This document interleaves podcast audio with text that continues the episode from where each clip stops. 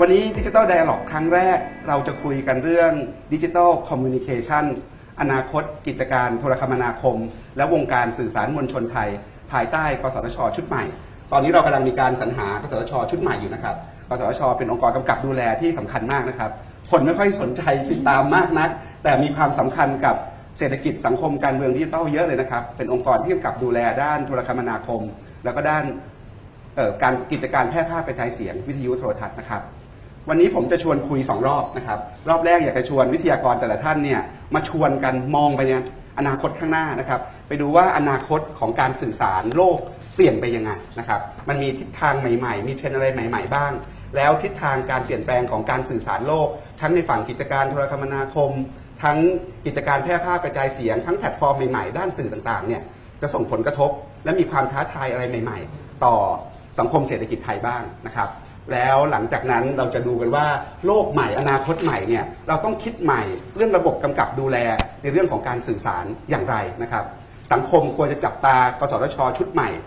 อะไรบ้างอะไรเป็นวาระสำคัญสำคัญ อะไรคือสิ่งที่กสทช ชุดใหม่ ควรจะทำอะไรคือสิ่งที่ไม่ควรทำและอะไรคือสิ่งที่ต้องคิดใหม่ทำใหม่นะครับ วันนี้ก็ขอบคุณวิทยากรทั้งสามท่านอีกครั้งนะครับ ผมเริ่มต้นชวนอาจารย์เดือนเด่นคุยก่อนเลยครับอาจารย์ ว่าอะไรคืออนาคตใหม่ของการสื่อสาร คือมันโลกมันเปลี่ยนไปหลายเฟสนะคะ เราคงเคยได้ยินคำว่า convergence จำได้ไหมคะสมัยสองสมปีก่อนจะได้คำ convergence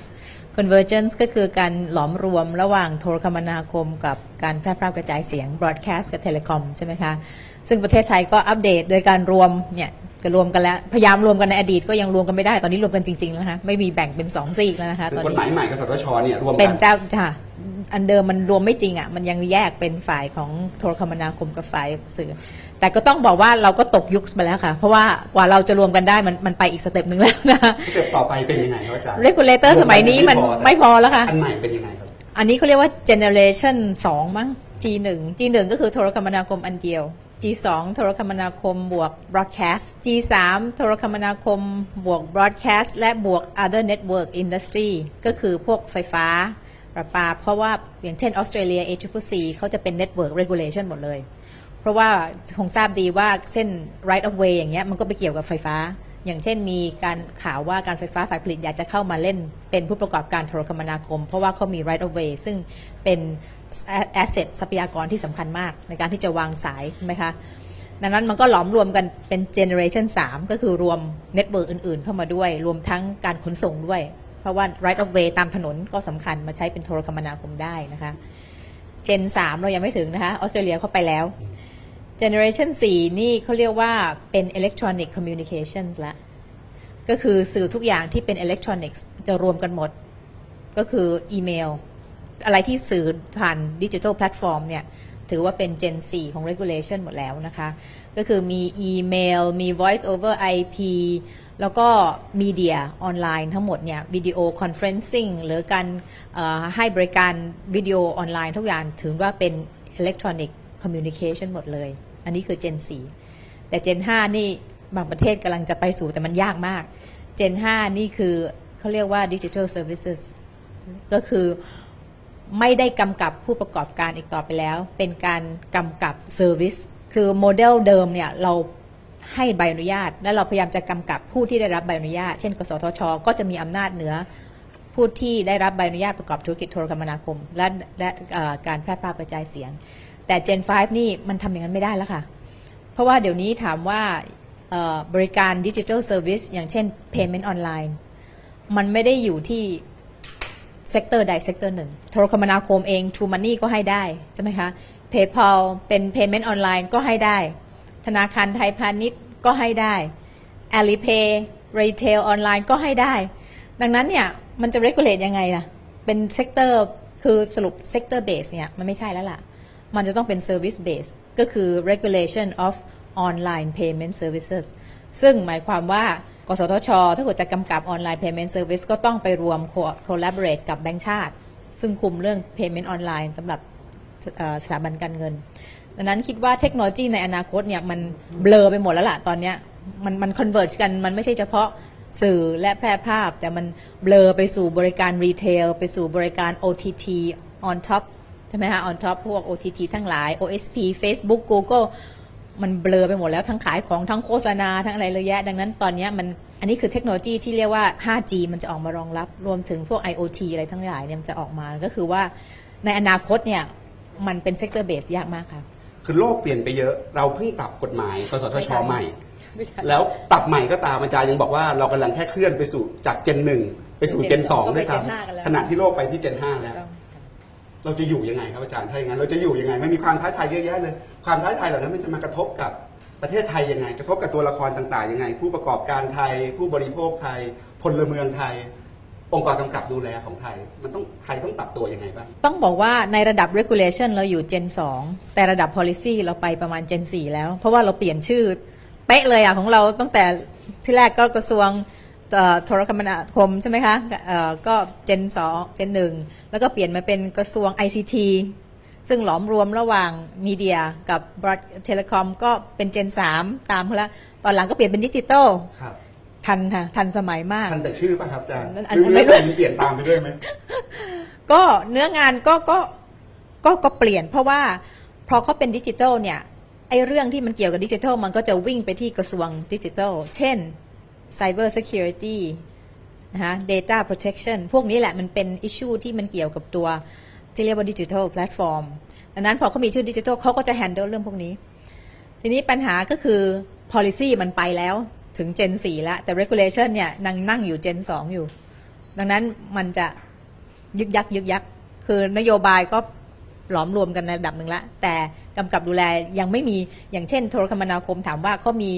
อำนาจที่จะไปกำกับดูแลในเรื่องของ Cyber Security หรือไม่มันก็ไม่ใช่เพราะกฎหมายไม่ได้อยู่ภายใต้โทรคมนาคมนะคะดังนั้นมันก็จะมีความลักลั่นกันอยู่ ทีนี้ถามว่าทางออกทำยังไง ทางออกก็คือทางโทรคมนาคมสุดท้ายแล้วเนี่ยที่ยังติ่งอยู่ที่เขาก็คือตัวโครงสร้างพื้นฐานตัว network มันยังอยู่ที่เขาแต่ตัวบริการอะไรมันวิ่งไปไหนแล้วสเปะสปะไปแล้วดังนั้นเนี่ยสิ่งที่สำคัญก็คือถ้าเกิดเขาพยายามจะกำกับแบบโมเดลเดิม กำกับผู้ประกอบการ โดยเฉพาะที่มีโครงข่ายหรือที่ใช้โครงข่ายเนี่ยมันก็หมายความว่าเขาต้องทำงานประสานงานกับหน่วยงานอื่น ๆ อีกมาก ซึ่งในโลกเนี่ยทุกอย่างก็ต้องเดินหน้าไปอย่างนั้นทำงานแบบคนเดียวไม่ได้ละมันต้องไปร่วมมือกับทั้งเนี่ยกระทรวงดิจิทัล ทั้งธนาคารแห่งประเทศไทยถ้าเผื่อจะทำเรื่อง payment เยอะแยะไปหมดเลยค่ะ มันก็ต้องออกมาเป็นรูปแบบเนี้ยค่ะ ไม่งั้นเราจะกำกับไม่ได้ ครับองค์กรกำกับดูแลต้องร่วมมือกับคนอื่นมากขึ้น ต้องค่ะ แล้วตัวองค์กรกำกับดูแลอย่างกสทชเองเนี่ยถ้าเป็นภาพในฝันของอาจารย์นะคิดว่ามันไปทันเจน5ให้ได้เนี่ยเราต้องดีไซน์กสทชใหม่ยังไง อันนี้อาจจะไปไกลกว่าตัวกฎหมายที่ออกมาด้วยซ้ำใช่เนี่ยกสทชในฝันของอาจารย์เนี่ยหน้าตาอำนาจหน้าที่รูปแบบการทำงาน มันต้องเปลี่ยนไปยังไงครับดิฉันคิดว่าถ้าเกิดจะให้มันก็มีสองโมเดลก็คือหนึ่งเหมือนกับหลาย ๆ ประเทศแม้กระทั่งประเทศเคนยาตอนนี้ก็เป็น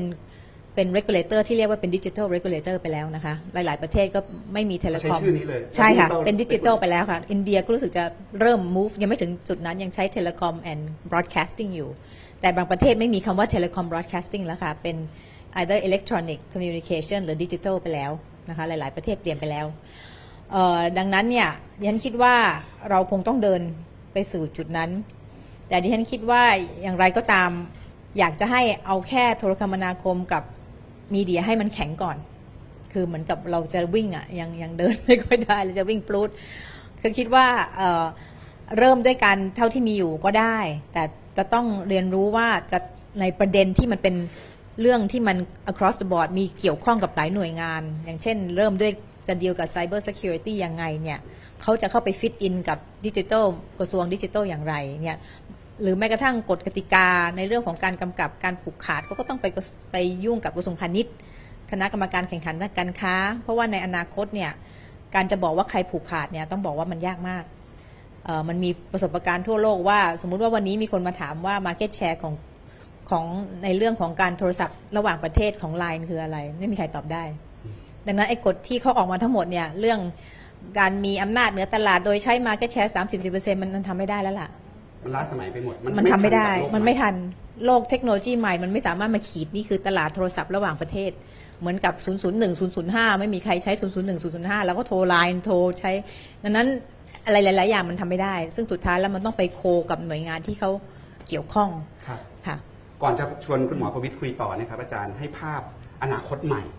ที่มันท้าทายสถาบันเก่าๆหมดเลยนะครับอาจารย์โฟกัสไปที่กสทชใช่ไหมครับ ใช่ค่ะ องค์กรอีกองค์กรหนึ่งที่สำคัญคือรัฐบาลใช่ไหมครับกระทรวงบอกว่ากระทรวงเนี่ยเปลี่ยนชื่อเปลี่ยนชื่อไปก่อนแล้ว แต่ตัวเนื้อในมันเนี่ยถ้าต้องปรับมันต้องปรับอะไรบ้างครับอาจารย์ถ้ามองภาพที่มันใหญ่ขององค์กรใช่ดูแลมันดูคิดเชิงนว่าโยบายเนี่ยสำคัญมากเลยนะคะ อันนี้มันเกิดขึ้นกับเทคโนโลยีหมดเลย อะไรที่มันตอนนี้เทคโนโลยีมันเปลี่ยนไปเร็วมาก ดังนั้นไม่ว่าจะเป็นนโยบายหรือมาตรการกำกับดูแลจะทำแบบเดิม แบบเดิมก็คือหมายความว่าตัดสินโดยที่ไม่มีข้อมูลเท่าไหร่ คืออันนี้ฉันคิดว่าเป็นจุดอ่อนของกฎกติกา และนโยบายของประเทศไทย ก็คือว่าเวลาจะกำกับอะไรไม่ได้มีเหตุผลที่เพียงพอไม่ได้มีหลักฐานเชิงประจักษ์ที่เพียงพอ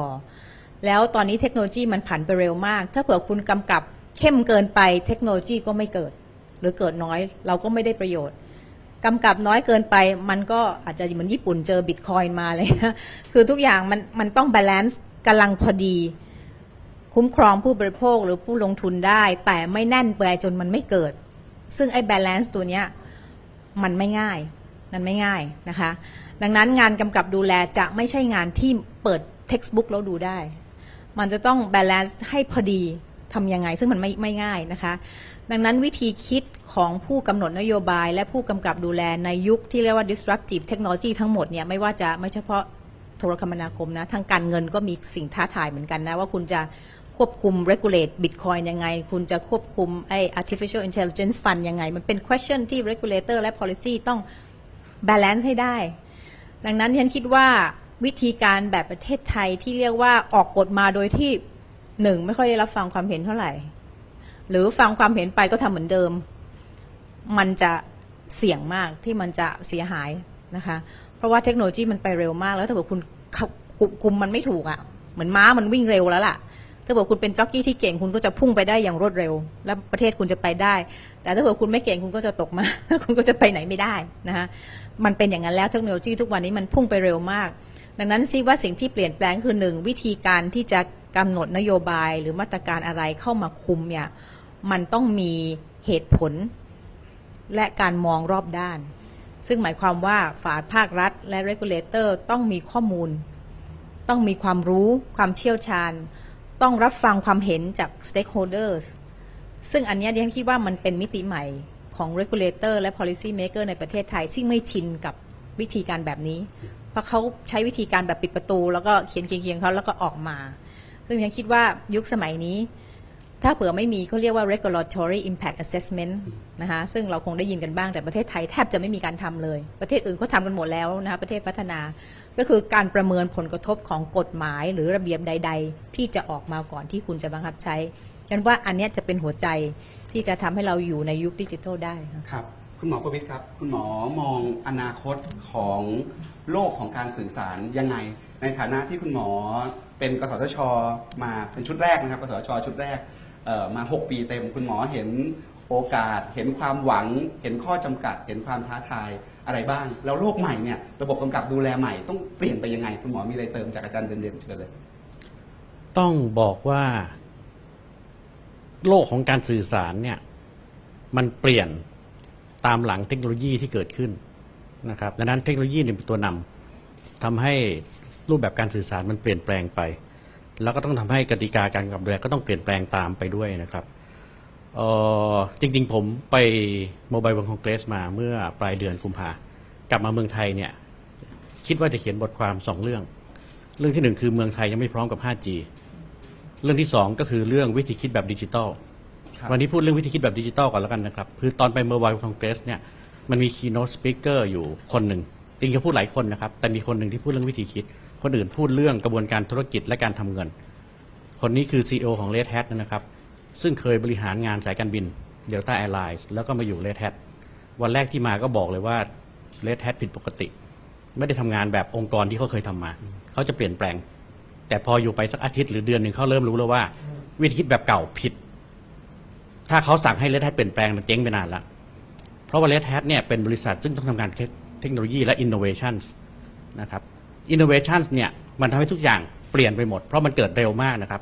เออสิ่งที่เกิดใหม่ในแต่ละวันแต่ละเดือนแต่ละปีมันมีมาตลอด มันไม่เหมือนเดิมคำพูดของเขาคือว่า planning is dead นะครับการวางแผนตายไปนานแล้ว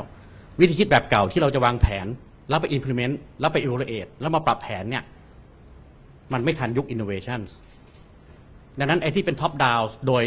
ผู้บริหารเป็นคนกำหนดนโยบายเนี่ยมันไปไม่รอดยุค innovation เนี่ยสิ่งที่เขาพยายามจะบอกก็คือว่า มีคนคิดผลิตภัณฑ์ใหม่มาแข่งกับคุณตลอดเวลา ถ้าคุณยังคิดจะขายผลิตภัณฑ์เก่าอยู่เนี่ย โดยที่คนอื่นเขาเขาเอาของใหม่ไปขายแล้วเนี่ย คุณเจ๊ง แปลว่าคุณต้องมีผลิตภัณฑ์ใหม่ออกมาเรื่อยๆ วิธีทำให้เกิด innovation ก็คือเรื่องการมีส่วนร่วมและการกระจายอำนาจ ถ้าองค์กรไหนยัง centralize องค์กรนั้นตาย ถ้าองค์กรไหนยังปิดปากลูกน้อง ไม่ให้แย้งไม่ให้พูด หรือต้องพูดดีครับผมอย่างเดียว องค์กรนั้นตาย นะครับเขาบอกด้วยซ้ำในเลทแฮทเนี่ยเวลาไอ้ไอ้พนักงานคนหนึ่งซึ่งเป็นระดับต่ำมากมาเสนอความเห็น ซึ่งเห็นแย้งกับเขาเนี่ยเขาบอกถ้าอยู่ Delta Airlines เขาไล่คนนี้ออกไปแล้วแต่อยู่ Red Hat ความเห็นนั้นมีค่ามากเขาต้องการทุกคนพูดออกมาให้หมด เพื่อจะบอกว่า Red Hat จะอยู่ได้ยังไงในอนาคตดังนั้นทุกความเห็นมีค่ามากพูดง่ายๆคือวิธีคิดแบบดิจิตอลเนี่ยอันที่หนึ่งการรวมศูนย์อำนาจเป็นเรื่องผิดพลาด เพราะไม่มีใครจะสามารถควบคุมอนาคตได้หมด Innovation มันเกิดจากทุกพื้นที่ แล้วเราต้องใช้ชีวิตอยู่กับมัน อันที่สองเนี่ยการกระจายอำนาจ การกระจายการมีส่วนร่วมคือทางออกนะครับ ดังนั้นโดยรวมเนี่ยใน Mobile World Congress เองก็พูดนะครับ ชัดเจนว่าในอนาคตเนี่ย 5G เนี่ยสิ่งที่เกิดขึ้นไม่ใช่บริการโทรคมนาคมนะครับ แต่เป็น digital infrastructure ของทุก sector การเงินก็ต้องใช้ 5G การเกษตรก็ต้องใช้ 5G การขนส่งก็ต้องใช้ 5G IoT ก็ใช้ 5G ดังนั้นอย่ามอง 5G เป็นเทคโนโลยีโทรคมนาคม แปลว่าอะไร แปลว่าการกำกับดูแลเนี่ย มันจะต้องไปยุ่งเกี่ยวกับ sector อื่นหมดเลย พูดง่ายคือมันจะเหมือนกับอากาศ เหมือนน้ำ เหมือนไฟฟ้า เหมือนประปา ที่ทุกคนต้องใช้ แล้วมันจะเข้าไปอยู่ในวิถีชีวิตในการดำรงชีวิตแบบดิจิทัล ดังนั้นเนี่ย กสทช อาจจะไม่ใช่แค่องค์กรกำกับดูแลโทรคมนาคม ถ้าอยากให้ digital network digital intelligence ทั้งหลายมันเดินไปได้เนี่ยมันก็ต้องไปประสานงานกับ sector อื่น รวมถึง regulator อื่นด้วยทำงานคนเดียวคงเป็นไปไม่ได้ดังนั้นกลับมาเมืองไทยต้องบอกไว้ก่อนว่าวัฒนธรรมราชการไทยคือเอาเอาราชการเป็นใหญ่หนึ่งเอากฎหมายเป็นเครื่องมือสองนะครับดังนั้นวิธีคิดแบบเนี้ยต่อให้ออกกฎหมายมากี่ฉบับก็ตามแต่ มันไม่มีทางทัน ไม่มีทางทัน วิธีที่ทำให้ประเทศไทยมันเดินหน้าได้ก็คือต้องทำให้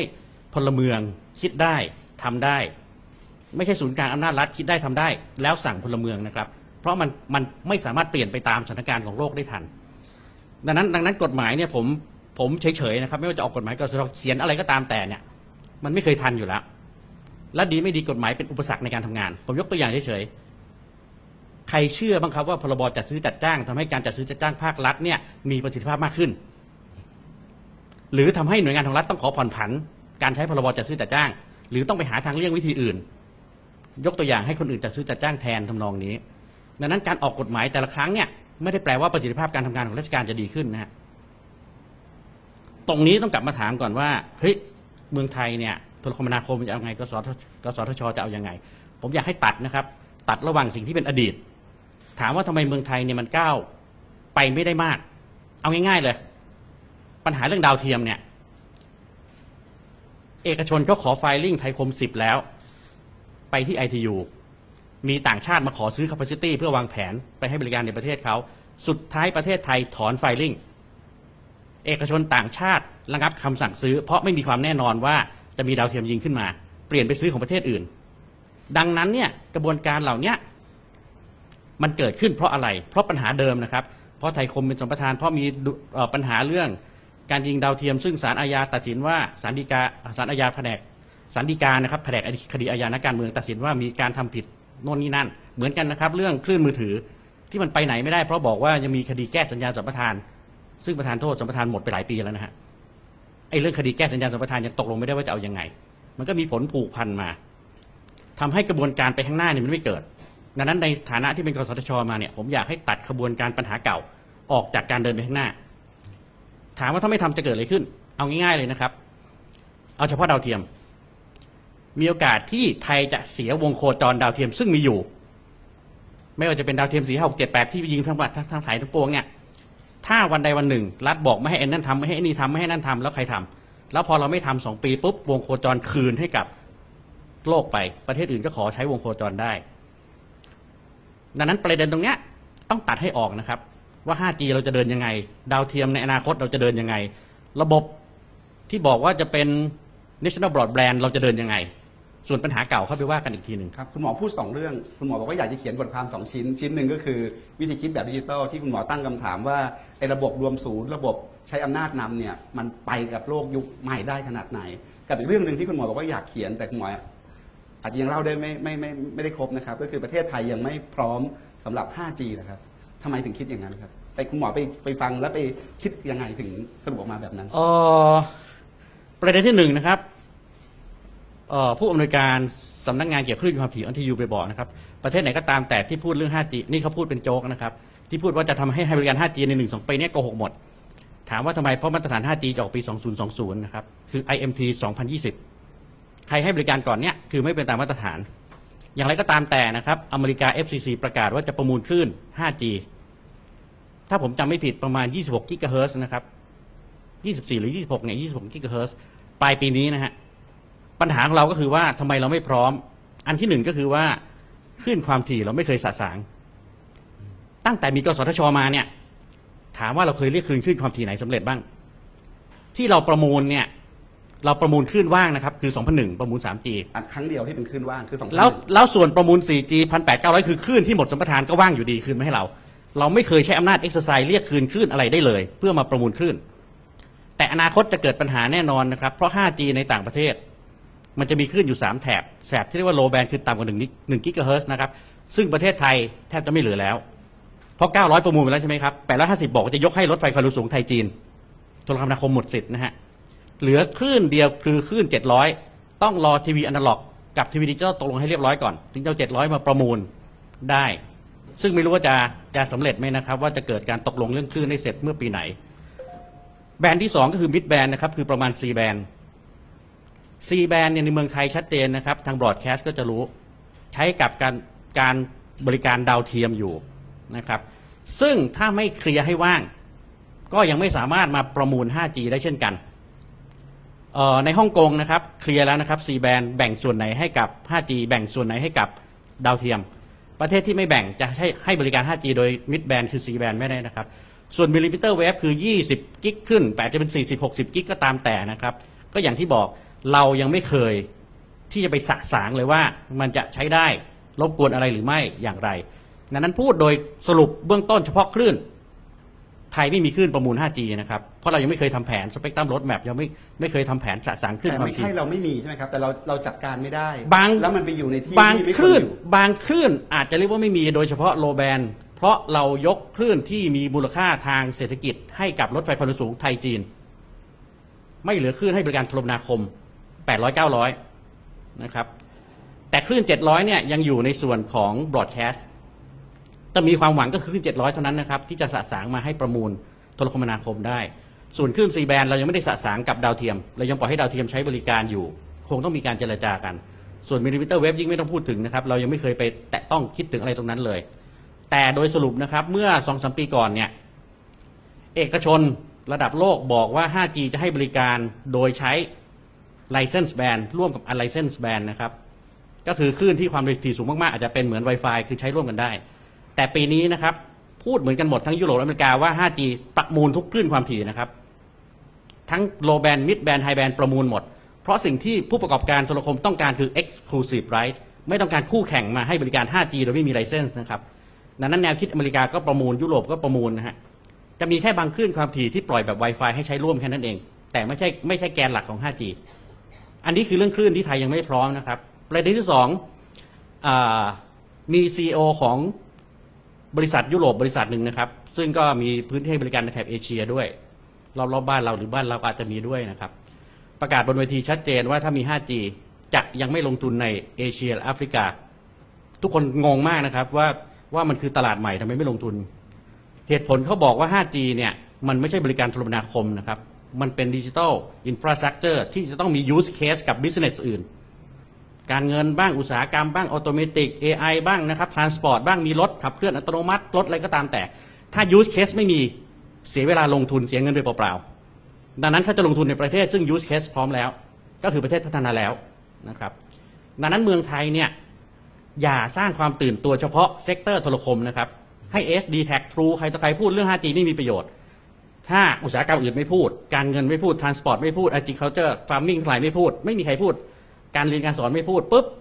5G ไม่มี use case ใครจะลงทุน เพราะ 5G จะลงทุนมากกว่า 3G 4G มหาศาลนะครับ ลงทุนคลื่นความถี่กับลงทุนเน็ตเวิร์กและเน็ตเวิร์ก 5G เป็นเน็ตเวิร์กที่เรียกว่า intelligent network นะครับเชื่อมต่อ IoT ทั้งหมดดังนั้นโดยรวมแล้วเนี่ยถ้าเอาสถานการณ์ปัจจุบันที่เราตีปี๊บเรื่อง 5G เนี่ยบอกได้เลยว่าเป็นแค่ตีปี๊บนะครับ เราไม่ได้ทำอะไรที่เป็นพื้นฐาน 5G เลยในประเทศไทยครับมีสองเรื่องที่จะชวนคุณหมอคุยก่อนจะชวนคุณชลากรคุยต่อนะครับ เรื่องหนึ่งก็คือคุณหมอพูดถึง ความสำคัญของ 5G แล้วก็บอกว่า 5G ไม่ใช่แค่เรื่องโทรคมนาคม เป็นเรื่องของสารพัดอุตสาหกรรมเลยนะครับแล้วตัวฐานสำคัญเนี่ยคือต้องจัดการกับคลื่นความถี่ให้ได้นะครับนั้นแผนแม่บทการบริหารจัดการคลื่นความถี่เนี่ยสำคัญไอ้ตัวหน้าตาของแผนที่มันควรจะเป็นในโลกยุค 5 ปีเนี่ยมันต้องถ้าจะทำให้ให้ดีและทำให้มันมีคุณภาพมันต้องทำอะไรยังไงนะครับและอันที่สองก็คือเราพูดถึงโลกที่มันจะมาแน่ๆในอนาคตที่มันท้าทายอยู่ เราเห็นสภาพความเป็นจริงกสทชที่คุณหมอนั่งอยู่ 6 ปีเนี่ยนะครับไอ้สภาพความเป็นจริงกับโลกที่อยากให้เป็นหรือโลกที่ควรจะเป็นมันมีแกลบกันเยอะนั้นจะพัฒนาจะปรับไอ้ตัวกสทชยังไงให้มันรับกับไอ้โลกใหม่นี้ได้ เออเอาเรื่องแผนแม่บทกันครับ แผนแม่บทต้องบอกไว้ก่อนว่าการเวลาเราพูดเรื่องแผนคลื่นเนี่ย มันมีหลายระดับนะครับ อันที่หนึ่งเนี่ยกสทชประกาศใช้แผนแม่บทบริหารคลื่นความถี่แล้ว ประกาศใช้ตารางกำหนดคลื่นความถี่แห่งชาติแล้ว แผนเหล่านั้นเพียงแต่จะบอกว่าคลื่นไหนใช้กับบริการอะไร อย่างเช่นบริการ fixed telecommunications mobile telecommunications satellite communication หรือคลื่นเรือประมงคลื่นอะไรก็ตามแต่ อันนั้นคือเรามีอยู่แล้วนะครับ หรือคลื่นไหนใช้กับวิทยุสมัครเล่นคลื่นไหนใช้กับโทรทัศน์อะไรพวกนี้มีหมดแล้วครับนะครับอันนี้คือแผนลำดับใหญ่ที่สุด ส่วนลำดับที่เอกชนเขาอยากเห็นเขาเรียกว่าสเปกตรัม o ร d แมปนะครับก็คือให้บอกด้วยว่าแผนนั้นเนี่ยที่บอกว่าจะใช้กับอะไรเนี่ย ปัจจุบันใครถือครองอยู่ แล้วมันจะหมดเมื่อไหร่ แล้วจะนำมาใช้กับกกิจกรรมที่ว่าอุตสาหกรรมที่จะว่าเนี่ยได้เมื่อไหร่ หรือมีแผนจะขยับขยายเรียกคืนคลื่นเมื่อไหร่ แล้วถ้ามันเห็นทั้งกระดาน มันเห็นทั้งกระดาน เอกชนจะรู้ว่าจะเลือกลงทุนในคลื่นไหน สังเกตไหมฮะตอนเราประมูลคลื่น 2001 3G เนี่ยเป็นคลื่นว่าง แล้วเราแบ่งเค้กให้มันลงตัว ไม่มีการเคาะราคาสู้กันเลย แต่เอกชนก็ต้องเอานะครับเพราะอันที่หนึ่งเนี่ยมันเหมือนของถูก อันที่สองเนี่ยคลื่นสัมปทานมันจะหมดนี่เป็นคลื่นแรกที่เป็นใบอนุญาต ถ้าสัมปทานหมดไม่มีอนุญาตรองรับบริการก็ปิด เราได้ราคาต่ำต้องถือว่าต่ำมากนะครับ เป็นประวัติการ แต่พอประมูล 900 1 8เรียกว่าประมูล 4G เราได้ราคาสูงเป็นสถิติโลก ถามว่าทำไม เพราะเอกชนไม่รู้ว่าจะมีประมูลอีกครั้งเมื่อไหร่ จนถึงวันเนี้ยที่กสทชตีข่าวว่าจะมีประมูลคลื่นดีแท็คลื่นดีแท็ถามตรงๆฮะนี่วันที่เท่าไหร่แล้วครับ 14 มีนา ปีอะไรฮะ 61สัมปทานดีแท็จะหมดกันยา61 เราจะประมูลคลื่นเดือนไหนฮะ ในเมืองไทยไม่มีใครตอบได้ ถ้าเป็นเมืองนอกนี่ลาออกนะครับสัมปทานจะหมดอีกไม่กี่เดือนคุณตอบไม่ได้ว่าคุณจะจัดการจัดสรรคลื่นเมื่อไหร่ แต่เมืองไทยอยู่ได้นะฮะเราแถลงข่าวสิว่าเดี๋ยวจะประมูลพฤษภาพอมาเดือนนี้บอกไม่แน่ เราเลื่อนไปเรื่อยๆเออคล้ายกับโลกเลื่อนเลือกตั้งหรือเปล่าผมไม่แน่ใจนะฮะดังนั้นปัญหาตรงเนี้ยก็คือว่าสเปกตรัมร d แมพคือการบอกว่าคลื่นอะไรจะใช้กับธุรกิจอะไรเมื่อไหร่ และมีอายุการอนุญาตเมื่อเท่าไหร่นะครับ เขาจะได้วางช็อตต่อไปว่าอ๋อพอไอ้นี่ไอ้นี่มันหมดเมื่อ15 ปีข้างหน้า 15 ปีต่อไปจะทำอะไร ซึ่งมีกสทชแล้ว 6 ปีก็ยังไม่เคยทำ เอ่อปัญหาของเมืองไทยเนี่ยจริง ๆ ไม่ใช่เรื่องอนาคตนะครับเป็นเรื่องอดีตเกือบทั้งหมดอย่างที่ผมบอกที่ผมพยายามให้ลืมอดีต อดีตตรงเนี้ยถามว่าทำไมทำสเปกตรัมรถแมพไม่ได้นะครับ เพราะคลื่นเกือบทุกคลื่นในประเทศไทยมีเจ้าที่ กองทัพบ้าง รัฐวิสาหกิจบ้าง ส่วนราชการบ้างนะครับหรือแม้แต่เอกชน แล้วเจ้าที่เนี่ยไม่ค่อยคืนต่อให้ไม่ใช้ ผมยกตัวอย่างง่ายๆเลย ยกตัวอย่างง่ายๆเลยนะครับ ถ้าสมัยก่อนจำได้รู้จักโทรศัพท์ 470ไหมฮะโทรศัพท์บ้านนอกอะที่ประเภทตั้งเสาสูงๆแล้วมีโทรศัพท์มือถือที่ขึ้นรถขับกระบะปิกอัพไปแล้วโทรได้ตลอดเวลา 470 เนี่ยกรมไปรษณีย์เดิมกทชเดิมจัดสรรให้กับอย่างที่บอกบริการโทรศัพท์ประเภทที่มันเป็น fix นะครับที่เสาแล้วก็กระจายสัญญาณออกไป ให้เป็นลิงก์นะครับจะเรียกว่า microwave link หรืออะไรก็ตามแต่เป็น direct link แล้วส่วนหนึ่งคือจัดสรรให้ TOT สำหรับบริการโทรศัพท์ทางไกลสาธารณะชนบท จนบัดนี้เนี่ยเลิกใช้ไปตั้งนานแล้วนะครับ เรายังไม่สามารถเอาคลื่น 470 มาทำอะไรได้เลย เพราะเจ้าที่เดิมก็รู้สึกว่ายังเป็นของเขาอยู่ เหมือนกันนะครับ ตอนคลื่นสัมปทาน900 1,800หมดแคทก็ยังบอกเป็นของเขาอยู่ ก็เป็นคดีในศาลปกครอง นี่เดี๋ยวคลื่นดีแท็จะหมดแคทก็บอกเป็นของเขาอยู่นะครับเหมือนเหมือนทั้งคลื่นกองทัพทั้งหลาย หรือคลื่น 2003 2006 คือหยิบเมืองไทยหยิบคลื่นอะไรขึ้นมาก็ตามแต่ มีเจ้าของหมดแล้ว คุณหมอครับ คุณอิงดาวชมอยู่ทางบ้านพอดีเขียนมาถามสดๆเนี่ยครับ ถามว่าแล้วทำไมกสทชชุดปัจจุบันไม่ใช้อำนาจที่มีในฐานะเลกูลเลเตอร์สาสางปัญหาคลื่นคุณมันความจริงมันคืออะไรครับ คุณหมอคือ คุณหมอก็อยู่ในนั้น มันเห็นอะไรที่มันตัวบล็อกอยู่ คุณหมออยากทำแผนแม่บทมาตลอดทำไมมันเกิดไม่ได้ เอ่อปัญหาต้องเรียนอย่างนี้ก่อนครับว่าพอเมืองไทยเนี่ยคลื่นทุกคลื่นมีเจ้าที่ปุ๊บเนี่ยถ้าจะให้จบนะครับ ไม่ได้จบที่กสทช จบที่ศาลทั้งหมด คดี 470 TOT ฟ้องกสทชนะครับ คดี 900พันแปดเอ่อเอาพันแปดก่อนพันแปดแคทฟ้องกสทชนะครับ 900 ของ TOT ดังนั้นเกือบทุกคดีเนี่ยฟ้องหมดนะฮะ ยกเว้นคดีที่เรายกคลื่นให้เขาเขาเลิกฟ้อง อย่างเช่น วันดีคืนดีกสทชใจดียก2003ให้ TOT หมดเลย เขาไม่ฟ้องนะครับเพราะเขาได้ประโยชน์ วันดีคืนดีเรามีมติว่า2006ยกให้เอาสมทเหมือนกันอาสมทไม่ฟ้องนะครับเพราะบอกว่าเขาได้ประโยชน์ แต่ถ้าเราบอกว่าเป็นของเราปุ๊บก็จะมีการฟ้อง อันที่สองเนี่ยก็ต้องบอกว่าอย่างที่บอกนะครับ เจ้าที่ส่วนใหญ่เป็นส่วนราชการหรือรัฐวิสาหกิจ ในเมืองไทยมีวัฒนธรรมที่ค่อนข้าง เข้าอกเข้าใจราชการด้วยกันอยู่นะครับ ก็เลยก็เลยก็เลยไม่ค่อยมีการแสดงออกหรือแสดงปฏิกิริยาที่เป็นปฏิปักษ์กันอย่างรุนแรง ก็เลยอยู่อยู่กันมาอย่างนี้นะครับ ก็เลยทำอะไรไม่ค่อยได้มาก ถามว่าจะทำยังไงต่อ จริง ๆ เนี่ยเอาง่าย ๆเลยนะครับ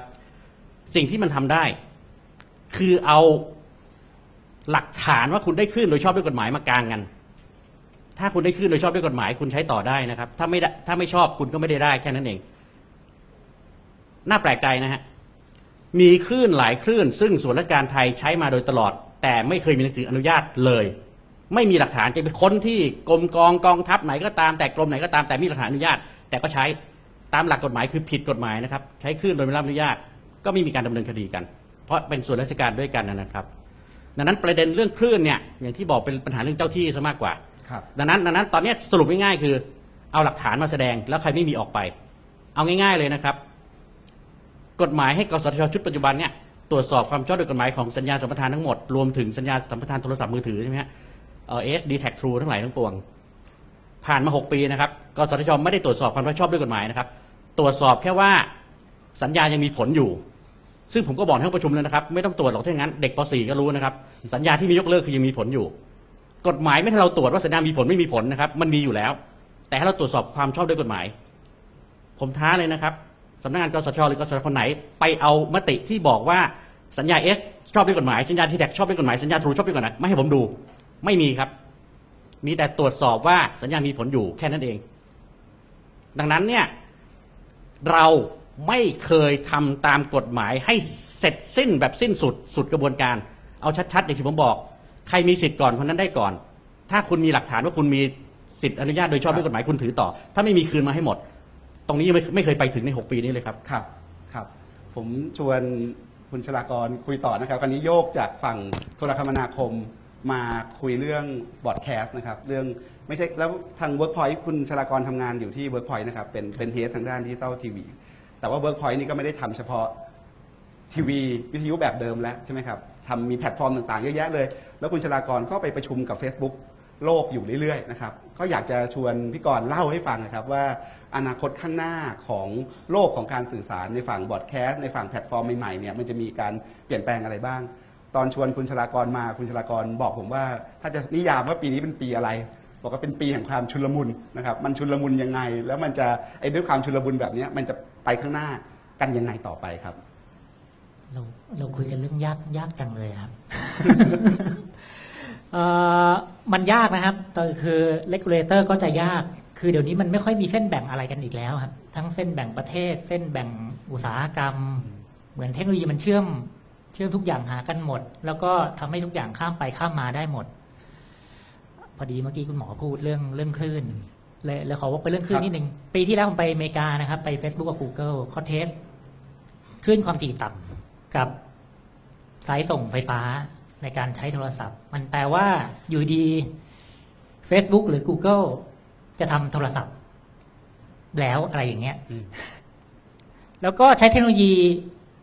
ที่ทั้งใช้คลื่นและไม่ใช้คลื่นด้วย คือในเมืองใช้คลื่นความถี่ต่ำซึ่งเมื่อกี้คุณหมอพูดไปว่าคลื่นในเมืองเริ่มจะ regulate กันแล้ว นอกเมืองใช้โดรน ก็ไม่ได้ใช้คลื่นนะครับ เราจะ regulate มันยังไงก็งงๆนะครับ ไปบนป่าเขาใช้คล้ายๆโดรนผสมบอลลูนอีก ผสมดาวเทียมอีก มันชุลมุนวุ่นวายหมดเลยครับ ถ้าเกิดให้ผมเป็นคน regulate ผมก็คงตายอะ่ะ แล้วก็เวลาใช้ใช้ไปเสียทุกอย่างด้วย ใช้ทั้ง broadcast ใช้ telecom ใช้ช้อปปิ้ง ใช้โอนเงิน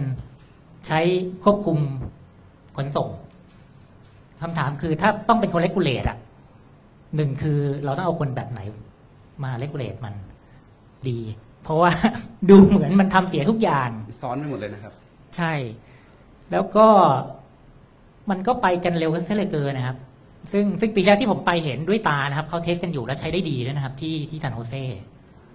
เนี่ยเดี๋ยวพฤษภาเขาเชิญไปอีกก็จะไปดูอีก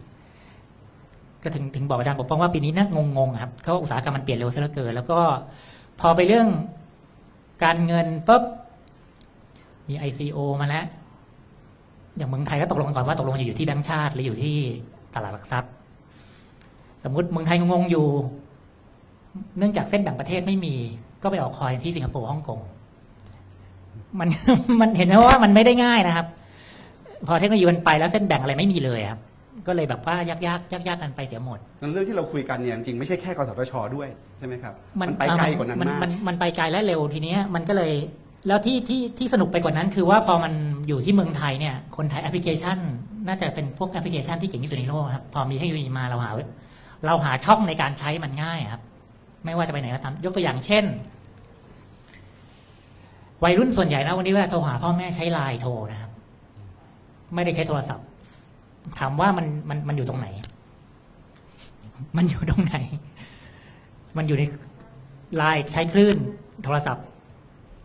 แต่ว่าเขาก็เขาใช้ไลน์โทรอะแล้วพวกนี้การกำกับดูแลมันจะเป็นยังไงต้องไม่ผมไม่รู้เลยครับผมผมหรือผมไม่ผมต้ว่าถ้าผมเป็นคน regulate เองไม่ผมก็จะงงๆนะครับผมก็จะงงๆนะครับเพราะว่าผมไม่มีความรู้เยอะขนาดนั้น แค่แค่ดูแค่ว่าถ้าเราเป็น user เราทำอะไรกับมันได้บ้างครับ มันก็เนี่ยยากยากยากยากกันไปหมดทั้งบอกว่าเราคุยกันเรื่องยากมากเลยครับ แล้วก็ประเทศเราค่อนข้าง complex ครับ ในเมืองแบบหนึ่งนอกเมืองอีกแบบหนึ่งอะไรเงี้ยครับครับคุณชลากรก็ตั้งคำถามยากๆทิ้งไว้นะครับว่าที่ชวนถกดิจิตอลกันต่อว่า แล้วเอ regime การกำกับดูแลในโลกใหม่เนี่ยที่ไม่ใช่เป็นแค่เรื่องโทรคมเรื่อง broadcast แล้วมันจะเป็นยังไง แต่ผมอยากชวนคุณชลากรที่เดินทางรอบโลกอยู่เรื่อยๆเนี่ยนะครับแล้วไปเห็นการเปลี่ยนแปลงที่ใหม่ล่าสุดในโลกนะครับพี่กรณ์นี่แต่ละปีเดินแต่เดินทางเยอะแยะไปหมดเลยเนี่ยมันมีมันมีกระแสมันมีเทคโนโลยี มันมีวิธีคิดอะไรใหม่ ๆ บ้าง ในโลกที่เกี่ยวกับ broadcast มันมันมันมันอธิบายยากเพราะว่าสังเกตดีๆนะครับ พวกยักษ์ใหญ่มันเอกชน lead หมดเลย มันเอกชน lead หมดเลย มันเลยอธิบายยาก แล้วก็อย่างอเมริกาเนี่ย มันมีการการกำกับ แต่มันเป็นเรื่องลับ มันไม่ได้ภาพใหญ่ มันเหมือนกับว่าดูก่อนแถวแถวซิลิคอนวัลเลย์ดูซิว่ามัน test กันแล้วมีเอฟเฟกต์อะไรผู้คนบ้าง มันค่อยเป็นระบบ policy ในระดับประเทศ มันมันเลยมี trial and error นิดนึงว่าไอ้ work ไม่ work กำกับยังไงว่าไม่กำกับยังไงว่าไอ้เจ้านี้ทำอย่างนี้ทำอย่างนี้นะ ของจีนเป็นอีกแบบหนึ่งเลย รัฐบาลว่าไงเอาแบบนั้นทั้งหมดอืมก็ใช้วิธี test เป็นเมืองครับๆอันนี้ work อันนี้กำกับแบบนี้แบบนี้แบบนี้ ของสิงคโปร์ง่าย เล็กครับๆเล็ก ๆทำไม่ทำ test error กำกับควบคุม control ได้หมด ของเรามันทั้งไม่ได้ test ทั้งไม่ได้เป็นเจ้าของเทคโนโลยีทั้งทั้ง เวลาเอกชนจะ lead ก็จะผสมกับรัฐร่วมกัน มันเลย too complex ครับครับ ซึ่งซึ่งผมไม่ได้บอกกับการกำกับไม่ดีครับมันมันยากในมุมผมมันยากมากครับแล้วในมุมของแพลตฟอร์มนะครับแพลตฟอร์มเขามีวิธีคิดเปลี่ยนไปจากเดิมยังไงครับพี่กรณ์ไปไปประชุม Facebook โลกล่าสุดมาใช่ไหมครับเขาเขาอยากทำอะไรพี่กรณ์คุยกับไลน์คุยกับเขาก็พัดทำทุกอย่างที่เขาทำได้ครับแล้วเขาทำทุกอย่างที่เขาทำได้ เพราะว่า ในแง่ economy scale ในแง่เทคโนโลยีเขาเป็นเจ้าของ แล้วก็สเกลคนใช้มันใหญ่ทั้ง boundary ระหว่างประเทศแทบไม่มีเขาก็ทำหลายอย่างถ้าเท่าที่เห็นก็ เอาแบบที่เกี่ยวกับทีวีหน่อยอยู่ดีก็ เดี๋ยวที่เดี๋ยวกำลังจะเห็นที่ญี่ปุ่น หลังจากอเมซอนขึ้นคือว่าทีวีของอเมซอนเวลาเราดูรายการอะไรเขาก็ตามครับเขาจะแบ่งครึ่งขวาไว้ช้อปปิ้งเลยอืมซึ่งทีวีเมืองไทยทำไม่ได้แน่นอนครับ ซึ่งผมเข้าใจกติกาข้อนี้ครับ แต่ว่าเดี๋ยวญี่ปุ่นที่เป็นทีวีที่ใช้คลื่นก็จะให้ทำอินเทอร์เน็ตทำได้เลยเมื่อ Amazon ทำปุ๊บ เดี๋ยว Facebook YouTube ก็ทำเดี๋ยว Tencent ก็ทำที่เมืองจีน แล้วก็ลามไปถึงพอเขาทำเรื่องช้อปปิ้งเรื่อง commerce ระบบจ่ายตังค์ก็จะเริ่มทำตัวเป็นแบงก์มันจะชุลมุนไปกันเสียหมดครับทีนี้พอกลับมาที่เมืองไทยก็ตอนนี้มันเหมือน เวลาผมดูแพลตฟอร์มก็แบ่งเป็นพื้นที่พื้นที่ไปครับ ทีวีทำได้แค่ไหนก็ว่ากันแค่นั้น อินเทอร์เน็ตได้แค่ไหนก็แค่นั้นก็ก็ทำเท่าที่มันจะทำกันไปได้อยู่อะครับก็ก็เลยจะชุลมุนนิดนึงก็ตรงนี้ทำได้แค่นี้ตรงนี้ได้แค่นี้ เพราะว่าในแง่อุตสาหกรรมอุตสาหกรรมอย่างมูทีวีภาพรวมสังเกตดีๆนะครับ คนที่ใช้เงินเยอะที่สุดเนี่ย ไม่ใช่คนที่ทำแบรนด์อีกต่อไปแล้ว คนที่ใช้เงินเยอะๆกลายเป็นทีวีช้อปปิ้งเสียส่วนใหญ่ เจ้าใดเจ้าหนึ่งสลับกันใช้แปลว่าเขาพุ่งเป้าไปที่ ดูคอนเทนต์แล้วฉันขายของให้ได้เลยอะ่ะในแง่คอนเทนต์มันข้ามเส้นไปแล้วครับ มันข้ามเส้นไปไกลเลยเมื่อก่อนก็คือว่าแค่โฆษณาสร้างความจดจำในใจแล้วก็ดึงคนไปซื้อของตอนนี้ทุกคนที่จะทำโฆษณา มุ่งเป้าไปที่ยอดขายเป็นหลัก ซึ่งวิธีที่ practical สุดก็คือว่าให้ฉันได้โฆษณาขายของเถอะมันก็เลยมันเหมือนกับว่าอันไหนทำได้เขาก็รีบไปทำกัน ครับ มันก็เลยจะเลกูเลตกันยากขึ้นเรื่อยๆแล้วขึ้นพวกเรื่อยๆเพื่อนๆผู้ประกอบการในโลกนะครับ เขาปรับตัวกันยังไง ในการรับมือกับความเปลี่ยนแปลงใหม่ๆเหเอล่าอนี้ จริง ๆ เมืองไทยเป็น learning curve เขาอย่างรุนแรงนะครับ เพราะว่าในโลกเนี่ย มันมีรายได้อื่นครับ มันมีรายได้อื่น มันมีมันมีรายได้รัฐสนับสนุนนิดหน่อย มีรายได้จากการดู เพิ่งเริ่มจะลำบากกันเริ่มเมื่อทุกอย่างมันเริ่ม Netflix แทนที่จะเก็บเดือนละร้อยเหรียญห้าพันเหรียญเหลือ Netflix เก็บสามสิบเหรียญแต่เมืองไทยเนี่ย มันเก็บศูนย์บาทมาตั้งนานแล้วแปลว่าเราเก่งมากในเรื่องการหารายได้อื่น อืม เขาก็ดูจากบ้านเราว่าเฮ้ยประเทศที่เขาดูของฟรีเขาหาเงินกันยังไงวะจริงๆเมืองไทยเป็นแคสตี้เขาด้วยซ้ำในแง่บอดแคสต์นะครับ แต่เขาเนี่ยมีเทคโนโลยีที่เหนือชั้นกว่าเราในแง่ เชื่อมคนไปซื้อของอะ Facebook มี call to action Amazon มี call to action Alibaba Alipay ทุกเจ้าที่เป็นแพลตฟอร์มเริ่มทำ call to action กระทั่งไลน์ก็เริ่มทำครับ call to action แปลว่า ดูเสร็จกดคลิกซื้อของได้เลยของส่งถึงบ้านด้วยอะไรสักอย่างหนึ่งเอ่อในแง่ ทีวีที่ใช้คลื่นในทางปฏิบัติทำได้แล้วนะครับ ผมเคย test เล่น ๆ ที่เมืองไทยก็ทำไปแล้ว แต่ว่าแอปพลิเคชันเอ่อ regulator ยังไม่ได้เปิดให้ทำมันหมายถึงว่าเราดูทีวีที่ใช้คลื่นเสาเอาเอาเสาก้างปลา basic ไม่ต้องดาวเทียมก็ได้ มันสามารถทำแบบนี้ได้แล้วคือเป็น two way communicate แต่ว่ามันมันจะยุ่งยากขึ้นนิดหน่อยในแง่เทคโนโลยี มันยุ่งยากเรื่องกล่องเรื่องอะไรนิดหน่อย ซึ่งมันเป็นเรื่องแอปพลิเคชันที่ต้องขอขอ regulator อีกทีหนึ่งครับมันก็ไม่ได้สะดวกเท่า พวกออนไลน์ที่มันไม่ต้องขออนุญาตใครมันก็ทำเลยอืมทีนี้มันก็คือในความเข้าใจผมก็คือว่ามันก็ว่ากันเป็นเฟดเฟดเพราะว่ามันเปลี่ยนกันเร็วซะเหลือเกิน ฉันก็ไม่รู้จะกำกับยังไงดีอะไรเงี้ยครับคือเรื่องวันนี้ที่คุยคงหลากหลายมากนะครับ บนเวทีวันนี้มีคุณชลากรเป็นผู้ประกอบการคนเดียว ผมอยากจะลองชวนมองในมุมของผู้ประกอบการ แล้วมองในธุรกิจสื่อในธุรกิจบอร์ดแคสต์ที่ที่ทาง Workpoint อยู่เนี่ยว่าถ้าเล่าประสบการณ์ของคุณชลากรและ Workpoint เนี่ย ในการวางแผนเนี่ยเราตีโจทย์อนาคตยังไง ว่าเออโลกมันจะเปลี่ยนแบบนี้นะ มันเปลี่ยนยังไง แล้วตัว Workpoint เองเนี่ยที่เคยทำธุรกิจทีวีแบบเดิมมาเนี่ยจะปรับเปลี่ยน business model ของตัวเองยังไง เรามองความท้าทายข้างหน้ายังไง เราเตรียมรับมือกับอนาคตยังไง แล้วเราปรับตัวมายังไง เพราะว่าท่ามกลางการแข่งขันอย่างรุนแรงในเรื่องทีวีดิจิตอลเนี่ย Workpoint ก็เป็นเจ้าหนึ่งที่ที่รอดใช่ไหมครับแล้วก็ประสบความสำเร็จค่อนข้างมาก ถ้าเราจะเรียนรู้ประสบการณ์ อยากให้คุณชลากรช่วยแชร์ให้ฟังว่าเออ โลกของการปรับตัวที่เป็นรูปธรรมแบบเนี้ยมันมันทำกันยังไงแล้ว แล้วมันมันมันตีโจทย์ยังไง คือเอาจริงๆไม่ค่อยรู้นะครับ แค่แค่ไปดูว่าเทคโนโลยีไปถึงไหนครับ ก็ก็ควรรู้ไว้ว่ามันจะวิ่งไปยังไง ทีเนี้ยมันที่มันยากคือว่าพอมันอยู่เมืองไทยอะยูเซอร์ประชาชนชาวบ้าน คนดูหรืออะไรก็ตามอะเขาใช้แอปพลิเคชัน หรือเทคโนโลยีนั้นกันยังไง ซึ่ง เท่าที่เห็นเนี่ย คนไทยใช้แอปพลิเคชัน advance กว่าเจ้าของเทคโนโลยีอีก ยังไงครับ ยกตัวอย่างเอ่อไม่มีใครใช้ Facebook ในการขายของเก่งเท่าคนไทย อันนี้เป็นตัวอย่างง่าย ๆนะครับครับ ประเทศอื่นเขาก็ไปที่ call to action เมืองไทยก็ไลฟ์ขายของกัน แล้วก็โอนเงินผ่านแบงก์ปกติ มันมันมันเป็นเทคโนโลยีที่ก้ำกึ่งมากนะครับ คือไม่ได้แบบอย่างฝรั่งก็สมมติมีคนไลฟ์ขายของกดคลิกหนึ่งอีกวันหนึ่งของที่สั่งมาที่บ้านแล้ว แต่เมืองไทยไม่ใช่ไปขั้นสุดขั้นนั้น จะมาแบบว่าให้สแกนหน้าจอเพื่อซื้อของก็ไม่ได้ advance ขนาดนั้น บอกเบอร์โทรอาจจะง่ายกับเขากว่า เราใช้เทคโนโลยี อาจจะเหมือนที่คุณหมอบอกว่าเราอาจจะยังไม่พร้อมกับเทคโนโลยีแรงๆมากๆ แต่ว่าเรามีโน้ตฮาวการใช้งานของเราเองอีก แล้วก็มีวิธีหลบเลี่ยงกันสารพัดรูปแบบ ผมยกยกตัวอย่างเช่นว่าอันนี้ user นะครับ การ live content กันบนอินเทอร์เน็ต เป็นเรื่อง basic ของเว็บพนันมากเลยครับ ซึ่งไล่ลบไม่ไหว regulator เองก็ไล่ดูไม่ไหว แล้วก็ยังมีอยู่ ผมเพิ่งไล่ปิดไปสามอัน อีกวันหนึ่งก็มาขึ้นอีกสิบอันอืมถามว่าก็เลยพยายามผูกมิตรว่า งั้นฉันไลฟ์ให้เธอดูเองเถอะอะเธอจะได้ไม่ต้องไปทำเถื่อน แล้วก็ไปไม่ต้องไปทำธุรกิจผิดกฎหมายกันนึกออกไหมกลายเป็นว่าเราต้องไปผูกมิตร กับเรื่องที่ไม่ได้ดีมากสัทีเดียว เพื่อเพื่อเพื่อให้มันไปได้ มันมันมันยากเรื่องพวกนี้ครับมันมันมันก็เลยไม่รู้อธิบายยังไงครับ ส่วนใหญ่ก็ดูว่ายูเซอร์เขาทำอะไรกันวะแล้วทำไมมันได้ทำไมไม่ได้ แล้วเขาเลี่ยงกันไปยังไง เราทำให้มันอย่าอย่าเลี่ยงเลยมาทำให้ถูกเถอะอะไรเงี้ย ครับ อย่างเมื่อก่อนคนก็จะมีวิธีคิดในการ ทำสื่อแบบหนึ่งนะครับใช่ไหมครับอย่างอย่างทาง Workpoint ทำรายการทีวี เมื่อก่อนเขาก็จะบอกว่าไม่ไม่กล้าไลฟ์สดไปพร้อมกับการทำทีวีเพราะว่าเดี๋ยวกลัวเรตติ้งตกอะไรต่างๆ นานา แต่สิ่งที่ Workpoint ทำนี่คิดตรงกันข้าม ก็ไลฟ์ด้วยทาง Facebook ด้วยทาง YouTube ด้วยเดี๋ยวนี้ทางไลน์ด้วย พร้อมกับการออกอากาศ ตอนนั้นคิดยังไงแล้วผลมันออกมาอย่างเงี้ยเราเราตีโจทย์เรื่องพวกเนี้ยยังไงแล้วประเมินมันยังไงครับคือจริงๆคิดคิดน้อยมากเลยครับ ลองใช่ลองทำไปดูไปเรื่อยคือสมมุติว่า ถ้าเชื่อกันไปแล้วว่าซึ่งความจริงมันไม่ได้ขนาดนั้นนะครับ มันมันแยกพื้นที่กันอยู่ ถ้าเชื่อกันว่าอินเทอร์เน็ต มันแย่งคนดูทีวี สมมุตินะครับ มันแปลว่าถ้าเราไม่ทำวันนี้ เรามีชีวิตอยู่ไปเพื่อรอธุรกิจเราเจ๊งครับ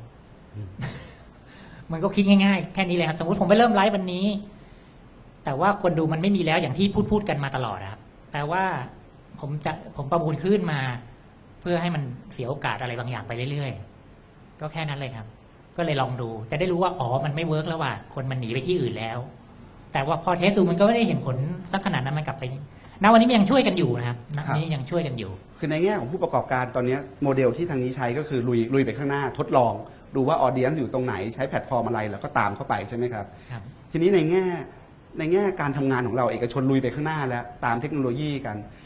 กลไกรัฐ องค์กรกำกับดูแลรัฐบาลเนี่ยเข้ามาบล็อกเข้ามาขวางอะไรไหมที่ทำให้เราทำได้ไม่ไม่มัน ไม่เต็มที่ มันเหมือนสมมูลคนละใบคือในแง่เอกชนเนี่ยมันไม่ได้มีอะไรเยอะ คืออย่างเวลาไปประมูลขึ้นเขาเขียนชัดว่า ทีวีเพื่อธุรกิจมันมีคำสุดท้ายนิดๆเล็ก ๆ ว่าธุรกิจมันมันมันมันตีได้ชัดว่าฉะนั้นเอกชนมันไม่มีเรื่องอื่นนอกจากว่าทำยังไงให้ฉันให้บริษัทมันไปได้ แต่ในแง่รัฐมันมีมิติอื่นเยอะครับ เยอะกว่า เยอะเยอะกว่าทุกคืออย่างเอกชนมันก็ง่ายๆว่า อันนี้ทำได้ก็ทำอันนี้ทำได้แล้วมันไม่ได้ผิดกฎอะไรก็ทำแล้วก็ก็ทำไปอย่างในแง่รัฐมันไม่สามารถ action เร็วๆได้ขนาดนี้ครับมันไม่สามารถบอกว่า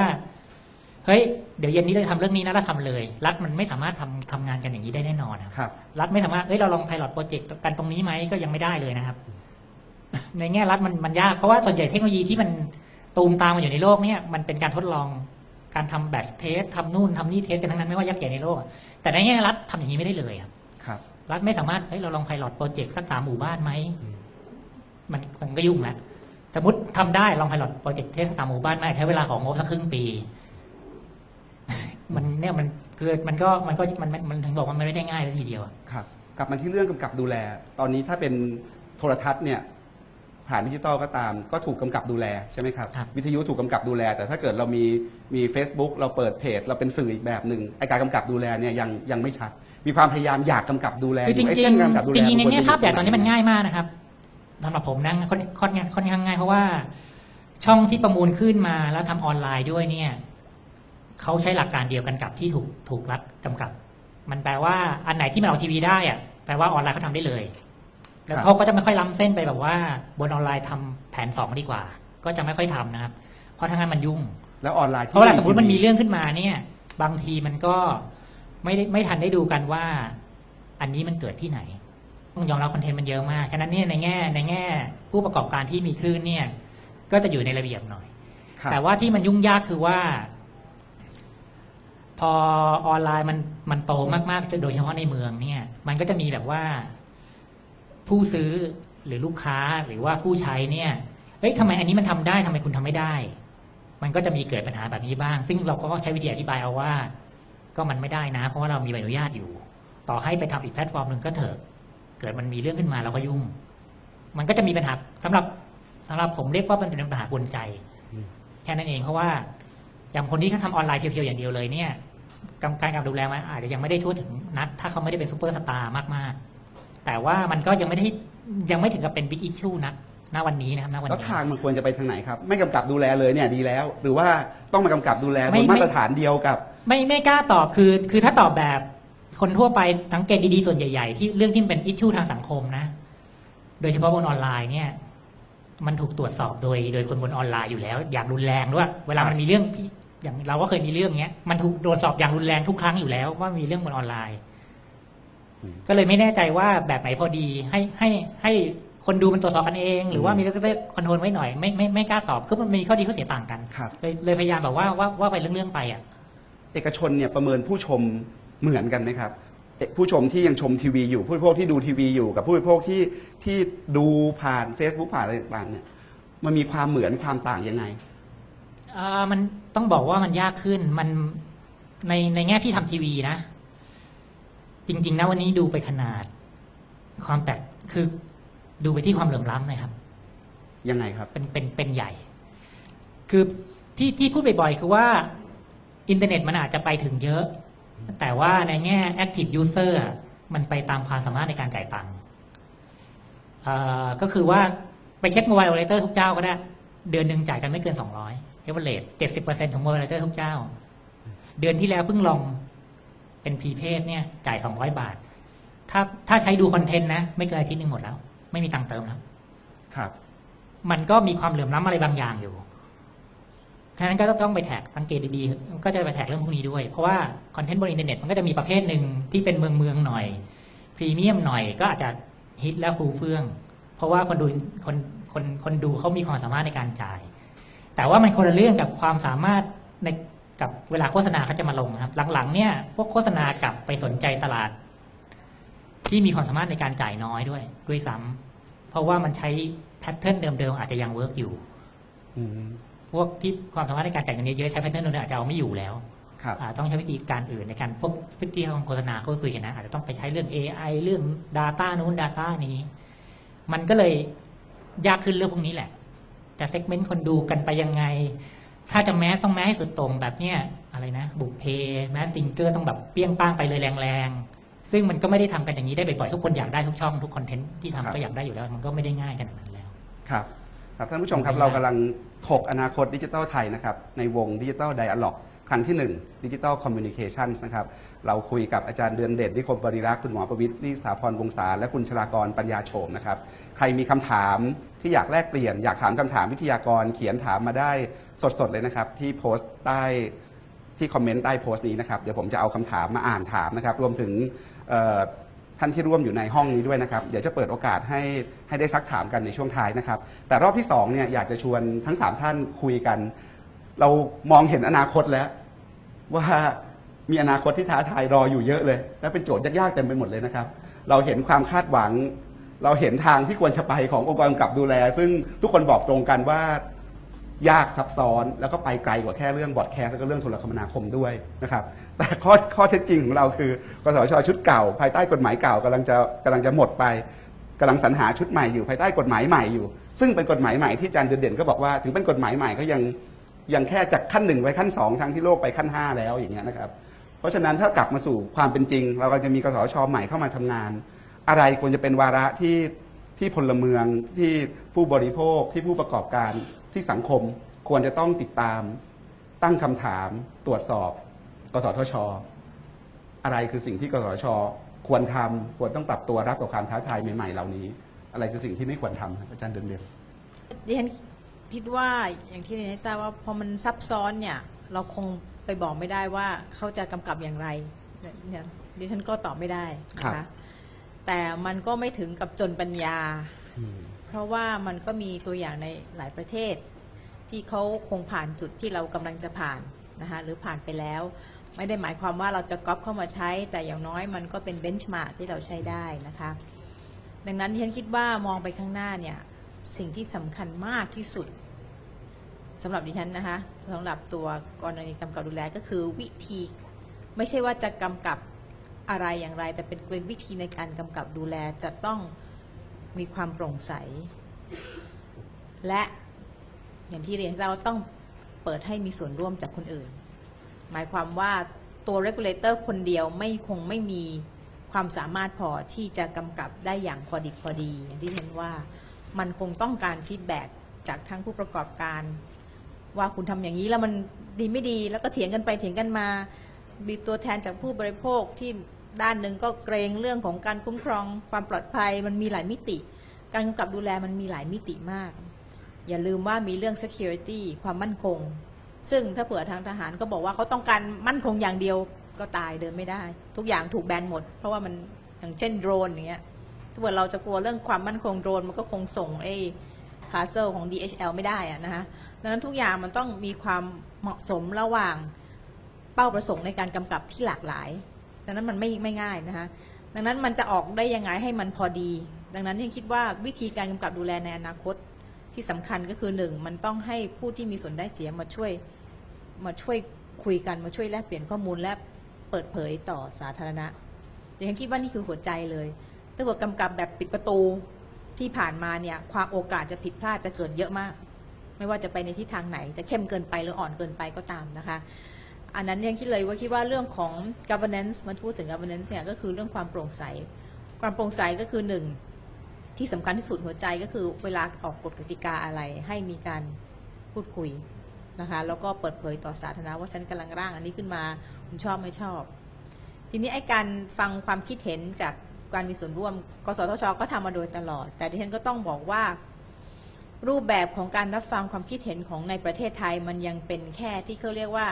tick the box อะนะ ก็คือว่าฉันมีแล้วจบ แต่ว่ามันมันไม่ได้เป็นการรับฟังเพื่อที่จะเอาเนื้อหามาเปลี่ยนปรับปรุงกันจริง ๆ ซึ่งตรงนั้นก็อยากจะเห็นการทำรับความความคิดเห็นที่มันมีข้อมูล ให้ผู้มาฟังความคิดเห็น เพียงพอที่จะเขาจะเสนอได้ เพราะส่วนมากก็ไม่มีอะไรเอาร่างมาให้ทั้งฉบับ แล้วบอกคิดเห็นยังไง ซึ่งอันนั้นมันไม่ใช่ความรับฟังความคิดเห็น จริง ๆ แล้วการรับฟังความคิดเห็นดีๆมันต้องออกมาก่อนที่จะมีการยกร่างประกาศซะด้วยซ้ำว่าฉันกำลังคิดว่าจะกำกับไอ้เรื่องเนี้ยอย่างเงี้ย คุณคิดว่ามันเหมาะสมไหมฉันควรจะกำกับแบบไหน เมื่อตกลงกันกับวิธีการกำกับถึงจะไปนั่งร่างกฎออกมา ไม่ใช่ไปร่างออกมาก่อนแล้วมาถามว่าชอบไหมนะคะดังนั้นคิดว่าเรื่องพวกเนี้ยเป็นกระบวนการขั้นตอนที่ในต่างประเทศประเทศพัฒนาแล้วเขาจะให้ความสำคัญ มันจะมีขั้นตอนหมดเลยเรื่อง notification procedure อะไรทั้งหมด นั้นคิดว่าอันนี้เป็นเป็นหัวใจการทำงานของกสทชในอนาคตจะต้องเปลี่ยนวิธีการทำเรื่องเรื่องของความโปร่งใสเรื่องของการเปิดเผยมีส่วนร่วม แล้วดิฉันคิดว่าตัวกสทชเอง มันมีผลประโยชน์มหาศาลนะคะดิฉันคิดว่าเรื่องนี้เป็นเรื่องที่ที่ผ่านมาดิฉันมีความรู้สึกว่า regulator ของเราอาจจะไม่ตระหนักว่าเขาทำตัวเหมือนเรียกว่า quasi judiciary เหมือนศาลหน่อยๆ ในต่างประเทศผู้ที่ทำหน้าที่กำกับดูแลเขาทำตัวตัวเหมือนศาลยุติธรรม เหมือนผู้พิพากษา ก็คือไม่สูงสิงกับคนอื่น และไม่สูงสิงกับผู้ประกอบการนะคะสูงสิงก็ต้องเป็นทางการต้องต้องเป็นทางการนะไม่ใช่ตีก๊อฟด้วยกันกินข้าวด้วยกันอะไรเนี่ยมันมันมันไม่ได้ ดังนั้นไอ้มาตรฐานจรรยาบรรณในเรื่องพวกนี้เพื่อที่จะให้ทุกภาคส่วนมีผลประโยชน์เยอะมากในอนาคตนะคะการตัดสินไปทางไหนทางหนึ่ง มันทำให้คนหนึ่งได้คนหนึ่งเสียนะคะ ดังนั้นความเป็นกลางของหน่วยงานนี้เนี่ยจะสำคัญมากที่จะเรียกความเชื่อมั่นจากทุกฝ่าย เพราะว่าถ้าเผื่อกสทช ไม่มีความเชื่อมั่นจากสาธารณชนแล้วเนี่ยคุณจะไปประสานงานกับหน่วยงานอื่นเขาเนี่ยลำบากครับใช่ไหมจะไปคุยกับดิจิทัลมินิสกระทรวงดิจิทัลจะไปคุยกับแบงก์ชาติ จะไปคุยกับกรตเขาก็ต้องบอกเอ็นนี่มา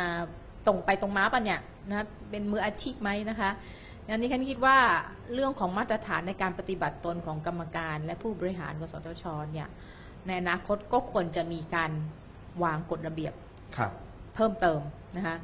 แล้วก็ในเรื่องของไม่ว่าจะเป็นการประเมิน RIA อะไรที่มันช่วย governance ให้มันโปร่งใส การเปิดเผยรายได้ การเปิดเผย ดิฉันเคยทำเรื่องนี้ก็พบว่าในต่างประเทศเนี่ยดิฉันสามารถตรวจสอบได้ว่า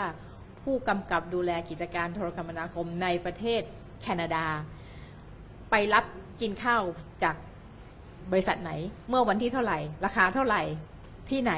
เขาจะเปิดเผยงานหมดอะไรที่ฉันตรวจสอบรายแล้วมิสเตอร์บราวน์เนี่ยได้หมดเลย ซึ่งตรงเนี้ยมันจะทำให้ความโปร่งใสขององค์กรเป็นที่น่าเชื่อถือและเราแน่ใจว่าผลประโยชน์มันอยู่ผลประโยชน์ของประเทศครับ ครับอาจารย์พูดถึงกระบวนการที่ต้องเปลี่ยน ต้องโปร่งใสต้องมีส่วนร่วมต้องมีธรรมาภิบาลใช่ในตัวเนื้อหาสาระแล้วครับอาจารย์เราคุยโจทย์กันเยอะเลย ถ้ากสชชุดใหม่เข้ามาเนี่ยจะจัด priority ยังไงอาจารย์คิดว่าอะไรเป็นเรื่องที่สำคัญในการเปลี่ยนประเทศไทยไปสู่ไปสู่สังคมเศรษฐกิจดิจิทัลที่เขาควรให้ความสำคัญอันดับอันดับต้นๆอาจารย์เรียงยังไงครับเป็นเรื่องโครงสร้างพื้นฐานเป็นเรื่องบทบาทที่ควรจะเป็นเป็นเรื่องการทำแผนแม่บทขึ้นความทีหรือเป็นเรื่องอะไร คือวัตถุประสงค์หลักของ regulator ส่วนมากมันมีอยู่สองส่วน ส่วนหนึ่งก็คือส่งเสริมให้มีการพัฒนาทางด้านเทคโนโลยีนะคะเดี๋ยวนี้ก็คงไปถึงดิจิทัลแล้ว อีกส่วนหนึ่งก็คือการคุ้มครองผู้บริโภคอืมยังไงเขาต้องทำทั้งสองส่วนนะคะคงจะไม่บอกว่าอันหนึงหนักกว่าอีกอันหนึ่งดังนั้นเนี่ยเขาต้องทำทั้งสองด้าน ทีนี้ไอ้ทั้งสองด้านเนี่ยจะทำอย่างไรถ้าเปิดดิฉันถามดิฉันอันคิดว่าตอนนี้ที่ผ่านมาเนี่ยที่เขาอ่อนมาก คือเรื่องของการคุ้มครองผู้บริโภค อันนี้เดี๋ยวอาจจะตรวจสอบกับคุณหมอนะเป็นแต่ดิฉันก็เป็นอนุกรรมการในเรื่องของการคุ้มครองผู้บริโภค ต้องบอกว่างานด้านนี้ของเขาอ่อนมากนะคะ อ่อนมากก็เพราะว่าเขาไม่ได้ให้ความสำคัญกับเรื่องนี้นะคะเท่าไหร่ ดังนั้นยังคิดว่าออมองไปในอนาคตเนี่ยสิ่งที่เขาต้องเข้ามาดูมากขึ้นนะคะก็คือเรื่องของการคุ้มครองในหนึ่งก็คือเรื่องของคุณภาพ ของบริการ อันนี้พูดกันน้อยมากแล้วเราก็มีเรื่องร้องเรียนเข้ามาเยอะมากเรื่องของคุณภาพ ต้องบอกว่าการกับดูแลคุณภาพของบริการเนี่ยบรอดแบนด์ในอนาคตเนี่ยเราจะโฆษณาเรามี 3G 4G แต่เราก็ได้รับเรื่องร้องเรียนว่าไอ้สปีด 120ไม่กะไบต์เอาเอาเข้าจริง ๆ ได้แค่2ไม่กะไบต์อะไรอย่างเงี้ยค่ะมันคุณภาพมันยังห่างไกลกับสิ่งที่โฆษณาเยอะ นั้นดิฉันคิดว่าเเรื่องของการคุ้มครองผู้บริโภคเนี่ยมันจะทำให้ มาตรฐานของบริการเราสูงขึ้น เราไม่ได้มีแต่โครงข่ายนะเราต้องมีคุณภาพบริการที่มีคุณภาพไม่งั้นเราไป 5G ไม่ได้ 4G เรายังช้าอย่างนี้เราจะ 5G ยังไงนั้นฉันคิดว่าเรื่องของตัวนี้ต้องต้องทำให้เร็วขึ้น ในด้านของการส่งเสริมการพัฒนาธุรกิจโทรคมนาคม สิ่งที่ฉันเป็นห่วงมาก ก็คืออาจจะเกิดการผูกขาดในธุรกิจตลาดโทรคมนาคมไทย มีโอกาสที่รายใหม่จะเข้ามาได้ไหมครับตลาดไม่เห็นมีใครเขาอยากเข้าเลยอะก็ประมูลเพราะอะหไรลายครับทีหนึ่งนะคะหนึ่งมันเป็น saturated market อย่างที่บอกแล้วนะ มือถือเรา penetration ฟาดก็ไปเท่าไหร่แล้วนะมันมันสูงมากแล้ว ดังนั้นมันมันน้อยสองก็คือการกำกับดูแลเราไม่เอื้อให้รายใหม่เข้ามา ก็เคยคุยกับคุณหมอว่าบางประเทศเขาพยายามส่งเสริมให้มีรายใหม่ เช่น การประมูลก็มีการกันคลื่นความถี่บางส่วนให้เฉพาะรายใหม่ ก็คือคุณรายใหม่คุณเข้ามาได้เลยนะคะ หรือมีแต้มต่อบางอย่างให้รายใหม่เข้ามาสองการเชื่อมต่อโครงข่ายสำคัญมากนะคะ ว่าเข้ามาประเทศไทยไม่มี MVNO นะที่บอกว่าคนที่ให้บริการบนโครงข่ายที่ไม่ต้องเป็นเจ้าของโครงข่ายมีน้อยมากนะคะ ก็แปลว่าเงื่อนไขในการที่จะไปซื้อ capacity มาแล้วมาต่อยอดเนี่ย มันคงแพงหรือมันไม่คุ้ม unbundling เราก็ไม่มีเรามีกฎตามหลักแล้วว่าเราต้อง unbundling นะ ตามกฎ WTO หมายความว่าคุณจะมาใช้โครงข่ายช่วงไหนสวิตช์อะไรเราจะให้เช่า แล้วคุณเอาไปต่อยอดได้ แต่กฎหมายก็บอกว่าถ้าเผื่อ capacity คุณเต็มแล้วคุณไม่ต้องให้เช่าก็ได้อ่าก็จบก็ไม่มีใครเช่าได้ สรุปแล้วก็คือพอมันไม่มีคนที่สามารถเข้ามาใช้โครงข่ายเพื่อสร้าง value added service ได้ มันก็ปีรายใหญ่อยู่ไม่กี่เจ้าก็คือเจ้าที่เป็นเจ้าของโครงข่าย เพราะเขาไม่ให้คนอื่นมาใช้ของเขา หรือให้ใช้ได้แต่ใช้ยาก เชื่อมต่อก็แพงอะไรเงี้ยดังนั้นตรงนี้ต้องบอกว่าเรามีข้อจำกัดเยอะมากทำให้ไม่มีใครอยากเข้ามา เพราะว่าต้นทุนสูงเข้ามาไม่ได้ อีกอันหนึงก็เคยคุยกับคุณหมอเยอะว่า infrastructure sharing ของเราก็ไม่มี ตอนเราคุยทะเลาะกันเรื่องไอ้เสาโทรโทรคมนาคม ซึ่งมันขึ้นเป็นดอกเห็ดเนี่ยต่างประเทศเขาไม่ให้ขึ้นเป็นดอกเห็ดเพราะว่าถ้าเผื่อมีสามเจ้าทำไมต้องปักสามเสา มันควรจะปักเสาเดียว แล้วแชร์การสัญญาณกันได้ใช่ไหมคะแต่เมืองไทยไม่มีกฎกติกาที่บอกว่าต้องแชร์กัน เอกชนก็ไม่อยากแชร์เพราะกลัวลวงข้อมูลกัน แต่ในต่างประเทศเนี่ยเวลาคุณมาขอปักเสาอะคำถามแรกก็คือ คุณไปแชร์เขาไม่ได้เหรอถ้าเผื่อคุณแชร์แชร์ได้แล้วไม่ยอมแชร์จะปักเองเขาไม่ให้อนุญาตปักเสาใหม่ครับซึ่งตรงนี้เอกชนเองก็แต่มันจริงแล้วมันช่วยลดต้นทุน คิดดูสิคะ ถ้าเผื่อดิฉันไปแชร์ กับอีกสองเจ้าได้มีสามเจ้า ต้นทุนในการปักเสาลดลงไปหนึ่งในสามครับ แต่ถ้าเผื่อดิฉันแชร์ไม่ได้ท่านก็ต้องไปปักเสาเอง แล้วประเทศไทยก็เต็มไปด้วยเสา แล้วต้นทุนก็สูงขึ้นแล้วมันก็ตกอยู่ที่ใครก็ตกอยู่ที่ผู้บริโภคนั่นแหละ จ่ายค่าเสาไปทั่วประเทศกี่หมื่นต้น roll out กันเต็มไปหมดเลยจนไม่มีที่ปักแล้วนะคะไอ้เรื่องพวกเนี้ยเรายังไม่ได้ทำทำให้การเดินหน้าต้นทุนสูงสำหรับรายใหม่ และดิฉันเกรงว่า ดีไม่ดีไอ้สามลายเนี่ยมันจะเหลือสองลายอื มลายหนึ่งซึ่งอย่างที่คุณหมอพูดว่ายังไม่มีอนาคตเลยนะเพราะคลื่นไม่มีครับแล้วมันถ้าเผื่อเหลืองสองลายนี้ที่ฉันจะเป็นกังวลมากนะ ว่าจะเกิดอะไรขึ้น เพราะตอนนี้ก็เรียกว่าแข่งขันกันไม่ถึงกับเต็มที่นะคะ เรื่องเฉพาะหน้า ปีนี้น่าจะมีการประมูลขึ้นความถี่ 1,800เมกะเฮิรตซ์อีกใช่ไหมครับ เราเรียนรู้เราเรียนรู้จากการประมูล 3G 4G ในอดีตที่ผ่านมาเรื่องอะไรบ้าง ที่ทำให้การออกแบบประมูลรอบเนี้ยไม่ควร ไม่ควรเดินตามรอยบางเรื่อง หรือควรจะทำบางเรื่องต่อหนึ่งก็คือในอดีตมันมีการประมูลอยู่สองครั้ง ครั้งแรกได้ราคาถูกมาก นี่คุณหมอพูด ก็คือราคาแทบจะตั้งต้น ถามว่าทำไม ก็เพราะว่าไปออกกฎให้มันไม่มีการแข่งขัน ก็คือมันมีคลื่นอยู่ 45 เมกะเฮิรตซ์ประมูลกัน 3 เจ้า แล้วบอกแต่ละเจ้าประมูลได้ไม่เกิน 15 เมกะเฮิรตซ์เด็กหาร 45 หาร 15 ก็ได้ 3 เจ้าพอดี สรุปแล้วไม่รู้จะประมูลไปทำไม ในเมื่อทุกคนก็ได้ 15 อย่างมากนะคะ อันนี้ก็บทเรียนแรกก็คือ อย่าออกแบบให้มันเป็นการแบ่งเค้ก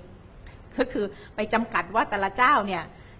ซื้อได้ประมูลได้แค่นี้ทั้งทั้งๆที่หาร 3 แล้วมันก็ได้แค่นั้นนะคะดังนั้นถ้าเกิดมี 45 เมกะเฮิรตซ์และมี 3 เจ้า ก็ต้องให้เขาประมูลได้มากกว่า 15 คนละ 15 ต้องได้ 20 อย่างน้อยครับดังนั้นมันจะไม่แข่งกันนะคะอันนั้นอันนั้นเป็นประสบการณ์จากอันแรก ว่าการประมูลออกแบบต้องไม่ใช่เป็นการแบ่งเค้กกัน งั้นราคามันจะต่ำมากแล้วรัฐก็เสียประโยชน์ อันที่สองนี่ก็คงมีประสบการณ์ว่าคนที่จะมาประมูลมันก็ต้องตรวจสอบอะว่าต้องมีเพนัลตี้ต้องมีบทลงโทษ ที่ทำให้เขาไม่ใช่มามาเล่นมาปั่นเล่น ถ้าเผื่อมาปั่นเล่นเนี่ย ก็คือมาปั่นให้มันขึ้นไปสามสี่หมื่นแล้วตัวเองทิ้งอะ่ะไอ้คนที่ติดไปก็ แย่ ดังนั้นคนที่จะเข้ามามันก็คงมีกระบวนต้องมีกระบวนการละเอียดมากขึ้นนี้คุณหมอคงคงคงคือประสบการณ์จากครั้งที่แล้ว แพงเกินไปเพราะมีตัวมาปัดตัวประมูล แต่จะแต่ถ้าเผื่อดิฉันเป็นนักเศรษฐศาสตร์นะดิฉันพูดว่าถ้าเผื่อพูดจริง ๆ แล้วเนี่ย ถามว่าไอ้ตัวที่มาปั่นเนี่ยเป็นความผิดของเขาหรือเปล่า จริง ๆ ก็ไม่ใช่หรอกเขาอยากจะปั่นก็ปั่นไป แต่ไอ้คนที่เข้าประมูลมันต้องมีราคาอยู่ในใจ ว่านี่คือราคาสูงสุดของฉันแล้ว แล้วฉันชนเพดานแล้ว ฉันก็รู้ว่าฉันไม่มีกำไรแล้วฉันก็ต้องถอย ก็แปลว่ายังไงเขาก็ยังทำกำไรได้อยู่นะคะถึงราคาสูงแค่นั้นนะ ก็ยังมีกำไรนะคะ แต่ให้เห็นว่าราคาแข่งขันกับราคาไม่แข่งขันกันมันต่างกันกี่หมื่นล้าน อันนี้เป็นยกตัวอย่าง ดังนั้นฉันคิดว่าถ้าเผื่อจะประมูลครั้งต่อไปเนี่ยสิ่งหลักการที่พื้นฐานที่สุดในการประมูลที่ดีก็คือ 1. ต้องมีการแข่งขันก่อนประมูล และ 2. ต้องมีการแข่งขันหลังการประมูล อย่างเช่น การสัมปทานผูกขาด มันอาจจะมีการแข่งขันก่อนประมูลอืมที่จะแย่งสัมปทานกัน อาจจะมีร้อยี่สิบเจ้า สมมติ duty free เนี่ยอ่าสมมติเป็น master concession เอาเจ้าเดียว แข่งกันแทบตาย แต่พอได้ปุ๊บ ฉันผูกขาดอันนี้ก็ไม่ไหวนะคะเพราะว่าเขาก็จะกินรวบไปครับดังนั้นเนี่ย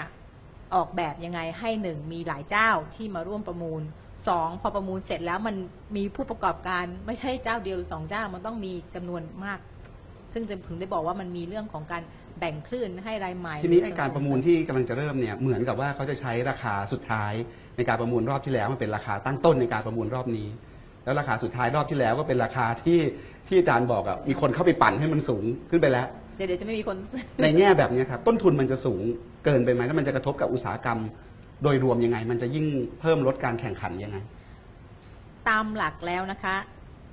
ถ้าเผื่อมันมีการแข่งขัน มันไม่จำเป็นต้องมีราคาขั้นต่ำโดวยซ้ำไป สมมุติว่าเรามีกันอยู่สี่คนนะแล้วเราทุกคนแล้วมันมีเค้กอยู่สามชิ้นเนี่ย ทุกคนก็อยากได้ แต่มันต้องมีคนหนึ่งอะไม่ได้ เราก็ต้องสู้กันใช่ไหมฮะจนเพราะทุกคนก็อยากได้อะแล้วคนหนึ่งก็ต้องถูกคนที่จ่ายน้อยที่สุดก็ต้องถูกออกไปใช่ไหมคะดังนั้นตามหลักแล้วอะมันไม่จำเป็นต้องบอกว่าเค้กนี้จะต้องราคาเท่าไหร่ เราสี่คนนี่แหละจะสู้กันเอง จนกว่ามันเกินละฉันคิดว่ามันไม่อร่อยมากถึงขนาดขึ้นไป 200 บาทนึงก็จะทิ้ง พอฉันทิ้งปุ๊บสามเจ้านี่ก็จะได้ไปก็จบแค่นั้นดังนั้นมันไม่มีความจำเป็นต้องกำหนดราคาขั้นต่ำแต่ถ้าเผื่อการออกแบบมาเหมือนกับในอดีต ก็คือมีอยู่สี่คนแล้ววางเค้กอยู่สี่ชิ้น แล้วบอกให้ดิฉันประมูลเนี่ยแล้วไม่มีราคาขั้นต่ำเนี่ยรัฐเสียหายนะครับดิฉันก็บอกดิฉันให้บาทหนึ่งอาจารย์ก็บอกว่ามีอยู่สี่ชิ้นทำไมไปแข่งกับอาจารย์เด่นๆทำไมฉันก็ให้บาทหนึ่งหมอก็บาทหนึ่งทุกคนก็บาทหนึ่งตกลงทุกคนแฮปปี้เอาเช้นเค้กไปชิ้นละบาทเหมือนกับรอบแรกอะได้หมื่นกว่าล้านอะ ถ้าเผื่อไม่มีการแข่งขันให้ราคาขั้นต่ำสำคัญมากสำคัญมาก เพราะว่าถ้าเผื่อต่ำเกินไปรัฐสูญเสียเพราะทุกคนก็จ่ายเรารู้เลยว่าต้องจ่ายตามขั้นต่ำแน่นอนครับ ดังนั้นการออกแบบที่ดีคือไม่ใช่ไปเรื่องยุ่งกับเรื่องของการขั้นต่ำแต่ไปยุ่งว่าให้มันมีการแข่งขันที่จริง ๆ ให้ราคาที่แท้จริงมันเปิดเผยออกมาจากการแข่งขันมากกว่าครับค่ะคุณหมอประวิทย์ครับมีอะไรอยากฝากไว้กับกสทชชุดใหม่บ้าง แล้วมีอะไรอยากฝากไว้กับสังคมว่ามีเรื่องอะไรที่เราต้องจับตา การทำงานของกสชชุดใหม่บ้าง คือจริง ๆ ปัญหาเนี่ยมันต้องบอกไว้ก่อนว่ากสชเองเนี่ยมันก็แปลงมาจากกตชกตชก็แปลงมาจากกรมไปรษณีย์มันยังมีวัฒนธรรมข้าราชการสูงวัฒนธรรมอำนาจนิยมสูงนะครับ ก็เลยทำให้มันไม่เป็นองค์กรอิสระที่มีประสิทธิภาพเท่าที่คาดหวัง แล้วก็ถามว่าอย่างที่ดรเด่นๆพูดนะครับ เอ๊ะทำไมไม่ค่อย คิดถึงผู้บริโภค ราะวันวันหนึ่งเนี่ยคนที่มาติดต่อขอรับอนุญาตคือเอกชน หรือไม่ก็นักวิทยุสมัครเล่น หรือใครก็ตามแต่ นั้นมันคุ้นเคยกับบางฝ่ายขณะที่ชาวบ้านที่ใช้บริการเนี่ยคือคนที่ไม่เคยเจอหน้ากันเลย นั้นความคุ้นเคยมันก็มีผลในทางราชการอยู่แล้วไม่งั้นทำไมเราต้องไปเสนอหน้าให้เจ้านายเห็นบ่อย ๆ ให้กับตำรวจให้กับใครทหารท่านผู้ใหญ่ใครผู้ใหญ่ทั้งหลายให้เห็น มันก็เลยเป็นปัญหาเนี่ยดังนั้นจริงๆผมอยากให้ตัวสำนักงานเนี่ยแปลงสภาพให้เป็นมืออาชีพ คำว่ามืออาชีพเนี่ยส่วนหนึ่งนอกจากเรื่องวัฒนธรรมการทำงานเนี่ยอีกส่วนหนึ่งนอกจากอยากให้อยากให้ไปติดตามความเปลี่ยนแปลงทางเทคโนโลยี ติดตามความก้าวหน้าเทคโนโลยี และสังเคราะห์เป็นยุทธศาสตร์ว่าประเทศไทยควรจะทำอะไร ไม่ควรทำอะไร ผมจะบอกอย่างนี้ว่าจริง ๆ แล้วเท่าที่เห็นเห็นหน่วยงาน องค์กรมหาชนหรือองค์กรอิสระทั้งหลายเนี่ยจริง ๆสำนักงานนี่เป็นตัวตัดสินเลยนะครับ ว่าองค์กรนั้นจะไปรุ่งหรือไม่รุ่ง แต่สำนักงานส่วนใหญ่เนี่ยจะทำตัวเป็นแค่ธุรการ แล้วทำให้องค์กรอิสระหรือองค์กรมหาชนไทยเนี่ยมันก็สเปซสปะเหมือนหน่วยราชการ ต่างคือกินเงินเดือนสูงขึ้น ใช้งบฟรีมากขึ้น แต่ประสิทธิภาพไม่ค่อยต่างกัน ดังนั้นสำนักงานเนี่ยต้องเปลี่ยนสภาพ ถ้ากลับมากลับมาในส่วนของกรรมการเนี่ยจะทำยังไง ผมเรียนอย่างนี้ผมอย่างที่บอกนะครับ ผมเชื่อว่าอันที่หนึ่งเนี่ยถ้าถ้าเรายอมรับว่าโลกยุคหน้ามันเปลี่ยนเร็ว แล้วเปลี่ยนไปทางไหนก็ไม่รู้ การออกกติกาเนี่ยมันแทบจะเป็นเรื่องเป็นไปไม่ได้ ดังนั้นเนี่ยแกแทนที่จะไปไปพยายามออกกติกาเนี่ย ผมยกตัวอย่างนะครับในที่ที่ไปประชุมมาเนี่ยออแม้แต่สหรัฐหรือยุโรปก็พูดถึงเรื่องการ support อุตสาหกรรมให้มันเดินหน้า เอาง่ายๆเลย ตอนพูดเรื่องประมูล 5G เนี่ย EU Commissioner ท่านหนึ่งผมจำชื่อไม่ได้นะครับ ก็มาบอกว่ากำลังพิจารณาว่าจะขยายอายุใบอนุญาตหรือเปล่า เพราะการลงทุน 5G มันลงทุนเม็ดเงินเยอะขึ้น อายุใบอนุญาต15 ปีจะไม่คุ้มทุนอาจจะขยับเป็น 25 ปี นี่พูดจากฝั่งรัฐนะฮะแม้แต่ตอนประมูลอย่างที่บอกที่ FCC ประกาศว่าจะประมูลขึ้น 20กว่ากิกะเฮิร์ตที่26 มั้งหรือ 28 ผมจำไม่ได้แน่นะครับที่กิกะเฮิร์ตเนี่ยบอกว่าจะประมูลพฤศจิกายนนี้นะครับ โดยมีเงื่อนไขว่าก่อนวันที่ 13 พฤษภาคองเกรสต้องแก้กฎหมายการแบ่งงวดชำระเงิน เพราะมันไม่มีทางที่เอกชนจะเอาเงินก้อนมหึมามาจ่ายให้ พูดง่ายๆคือ regulator ทั้งหลายเนี่ยมองอนาคตว่าโลกมันเปลี่ยนเป็นดิจิตอลแน่ อุตสาหกรรมมันต้องเดินแน่ทำยังไงที่จะ support อุตสาหกรรมมันเดินได้ ไม่ใช่ทำให้มันเดินไม่ได้ นั่นประเด็นที่หนึ่งนะครับประเด็นที่สองผมเชื่อเหมือนที่อาจารย์เด่นๆเชื่อคือเรื่อง participation มันต้องมีมากขึ้น นอกจาก support แล้วต้องมี participate ถามว่าทำไมก็อย่างที่บอกเราไม่รู้อนาคตนะครับดังนั้นข้อเท็จจริงเนี่ยเวลาเราจะ regulate อะไรเนี่ยมันแทบจะรอให้มันเกิดแล้ว regulate ไม่ทันการแล้ว สิ่งที่ทำได้ผมเชื่อว่าหลายประเทศก็ทำแล้วแบงก์ชาติก็พยายามทำนะครับ พูดเรื่อง sandbox แปลว่าอะไรแปลว่าเราจะไม่รอให้เหตุการณ์เกิดแล้วออกกติกามากำกับ แต่เราจะร่วมพัฒนากับทั้งอุตสาหกรรม ก็มาทดลองสนามกันเลยว่า 5G จะทดลองอะไรได้บ้างเอาการประยุกต์ใช้ 5G กับ sector อื่นจะทำอะไรได้บ้าง แล้วพอเรียนรู้ร่วมกันเสร็จ อุตสาหกรรมก็จะรู้ว่าจะทำกำไรได้ตรงไหน ผู้บริโภคก็จะรู้ว่าจะได้รับประโยชน์หรือโทษตรงไหน แล้วเรามาออกกติการ่วมกันดังนั้น participation ในแง่นี้ จริงๆ ผมไม่ จริงๆ ผมเลิกหวังกับไอ้ regulatory impact assessment แล้วนะครับ เพราะดันมาดันมาในกสทชเนี่ยไม่น่าเชื่อนะฮะ ยุคกสทชมีประกาศ RIA นะครับให้ทำยุคกสทชยกเลิกประกาศนั้นไม่ต้องทำดังนั้นเถียงไปก็มีประโยชน์นะครับเอาเรามาเริ่มเราเริ่มทำสิ่งที่ว่า sandbox กันเลยดีกว่า ว่าทุกฝ่ายมาร่วมลงสนามกันเลย แล้วดูว่ามันจะพัฒนายังไง แล้วก็ออกยังไง อีกอันหนึ่งที่ผมเชื่อว่านอกจาก support เนื่องจาก participation ก็คือเรื่อง direction จริง ๆ แล้วเนี่ยไม่ว่ารัฐหรือกสชต้องมากำหนด direction นะครับว่าเอ๊ะตกลงเราจะยอมรับสิ่งที่ว่า digital transformation ใช่ไหม เราจะ transform ใน section ไหนบ้าง sector ไหนบ้าง เมื่อไหร่อย่างไรหลีกเลี่ยงไม่ได้ก็ต้องทำนะครับทำอย่างไรให้บาดเจ็บน้อยที่สุดได้ประโยชน์สูงสุดทำยังไงไม่ให้เกิดดิจิ t a ลดีวายเหมือนอย่างที่ทาง Workpoint พูดทำยังไงให้คนไม่ตกหล่น ใช้ไม่เข้าไม่ถึงใช้ไม่ได้ เพราะถ้าโลกโลกยุคหน้ามันเป็นดิจิ t a ลแพลตฟอร์มหมด คนที่ไม่ใช้คือคนที่ ไม่สามารถดำรงชีวิตเหมือนกับคนอื่นได้ เรียกว่าเป็นคนพิการทางเทคโนโลยีเลยล่ะนะครับอีกอันหนึ่งก็คือเรื่องของ literacy ทำยังไงให้เกิดดิจิทัล literacy ดังนั้นเลขทีมันต้องออกมา ว่าจริง ๆ แล้วกสทชหรือรัฐเองดีเองจะทำอะไรนะครับ แล้วพอมันออกปุ๊บเนี่ยเอกชนให้มันลงมามองในเรื่อง sandbox ว่าจะวิ่งไปทางนั้นได้ยังไงนะครับ แล้วก็รัฐจะ support ได้ยังไง มันถึงจะครบวงจร แปลว่าอะไร แปลว่าในอนาคตกสทชไม่ใช่องค์กรเดี่ยว ทำตัวเดี่ยวๆ ไม่มีประโยชน์นะครับ ต้องทำพาร์ n เนอร์ชิพต้องทำ collaborations กสทชต้องฟังนะครับ ไม่ใช่ decision เดี๋ยวการทดลองจะบอกเองว่า decision จะไปทางไหน แต่เราต้องเปิดโอกาสให้มันเกิดการทดลองนั้นขึ้นมานะครับ แล้วก็ในอนาคตอาจจะต้องเถียงกันเยอะหน่อย เถียงกันเยอะเรื่อง net neutrality นะครับ ถามว่าทำไม เพราะอย่างที่ทาง Workpoint พูดนะครับ จริง ๆ แล้วหลายประเทศเริ่มให้บริการเรียกว่า zero rate content แล้วมันโปรแม้แต่ 200 บาทจะหมดแล้วนะครับ แต่คนดูช่องฉันได้ฟรีตลอดจนสิ้นเดือน ไอช่องเนี้ยก็จะมีคนดูถึง 30 วัน ไอช่องที่ต้องจ่ายตังค์ดูแค่ 7 วันเงินหมด แล้วช่องไหนได้เปรียบช่องไหนไม่ได้เปรียบ ถ้าไม่ใช่ช่องเป็นเรื่องแพลตฟอร์มออนไลน์ธุรกิจ ไอช่องที่ธุรกิจได้ถึงสิ้นเดือน มันก็ได้เปรียบกว่าไอช่องที่แค่อาทิตย์เดียว เหมือนกันนะครับทั้งหลายทั้งปวงเนี่ยเรื่องนี้ต้องมาตกลงกันว่าจะยังไง ในอนาคตเนี่ย 5G สิ่งที่เกิดขึ้นเขาเรียกว่า Network Slicing นะครับ คำว่า Network Slicing คือตัด Network ออกแล้วขายต่อขายให้ Workpoint ก็ได้ ขายให้ธนาคารก็ได้ โดยการันตีคนคุณภาพของ Slice นั้นนะครับ ตลอด ตรงเนี้ยเราจะเอาให้เกิดไหมบนค n d i t i o n อะไร และทำให้เกิดความได้เปรียบเสียเปรียบระหว่าง คนมีทุนมากกับทุนน้อยยังไง หรือจะทำให้เกิดการซื้อโครงข่ายไปเพื่อกีดกันคนอื่นได้มากน้อยแค่ไหนยังไงงั้นพวกนี้เป็นกติกาที่เราต้องมองในเชิงการแข่งขัน เหมือนกันนะครับ เอาง่ายๆเรื่องเรื่องเรื่องค่าคลื่นที่บอกว่าเอาราคาชนะครั้งที่แล้วมาตั้งต้นเป็นราคาเนี้ย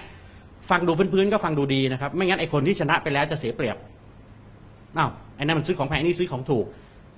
แต่ในมุมที่ร้ายคืออะไรครับ ต่อไปถ้าผมเป็นรายใหญ่และเงินเยอะสุด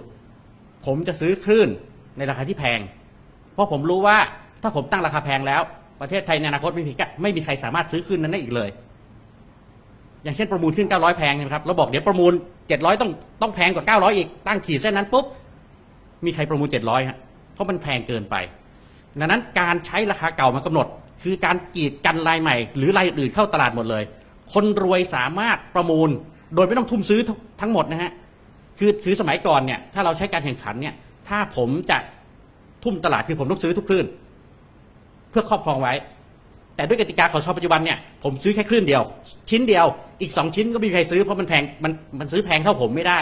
ดังนั้นเนี่ยการกีดกันและการเขาเรียกอะไรเดียการกักตุนขึ้นจะเกิดง่ายขึ้น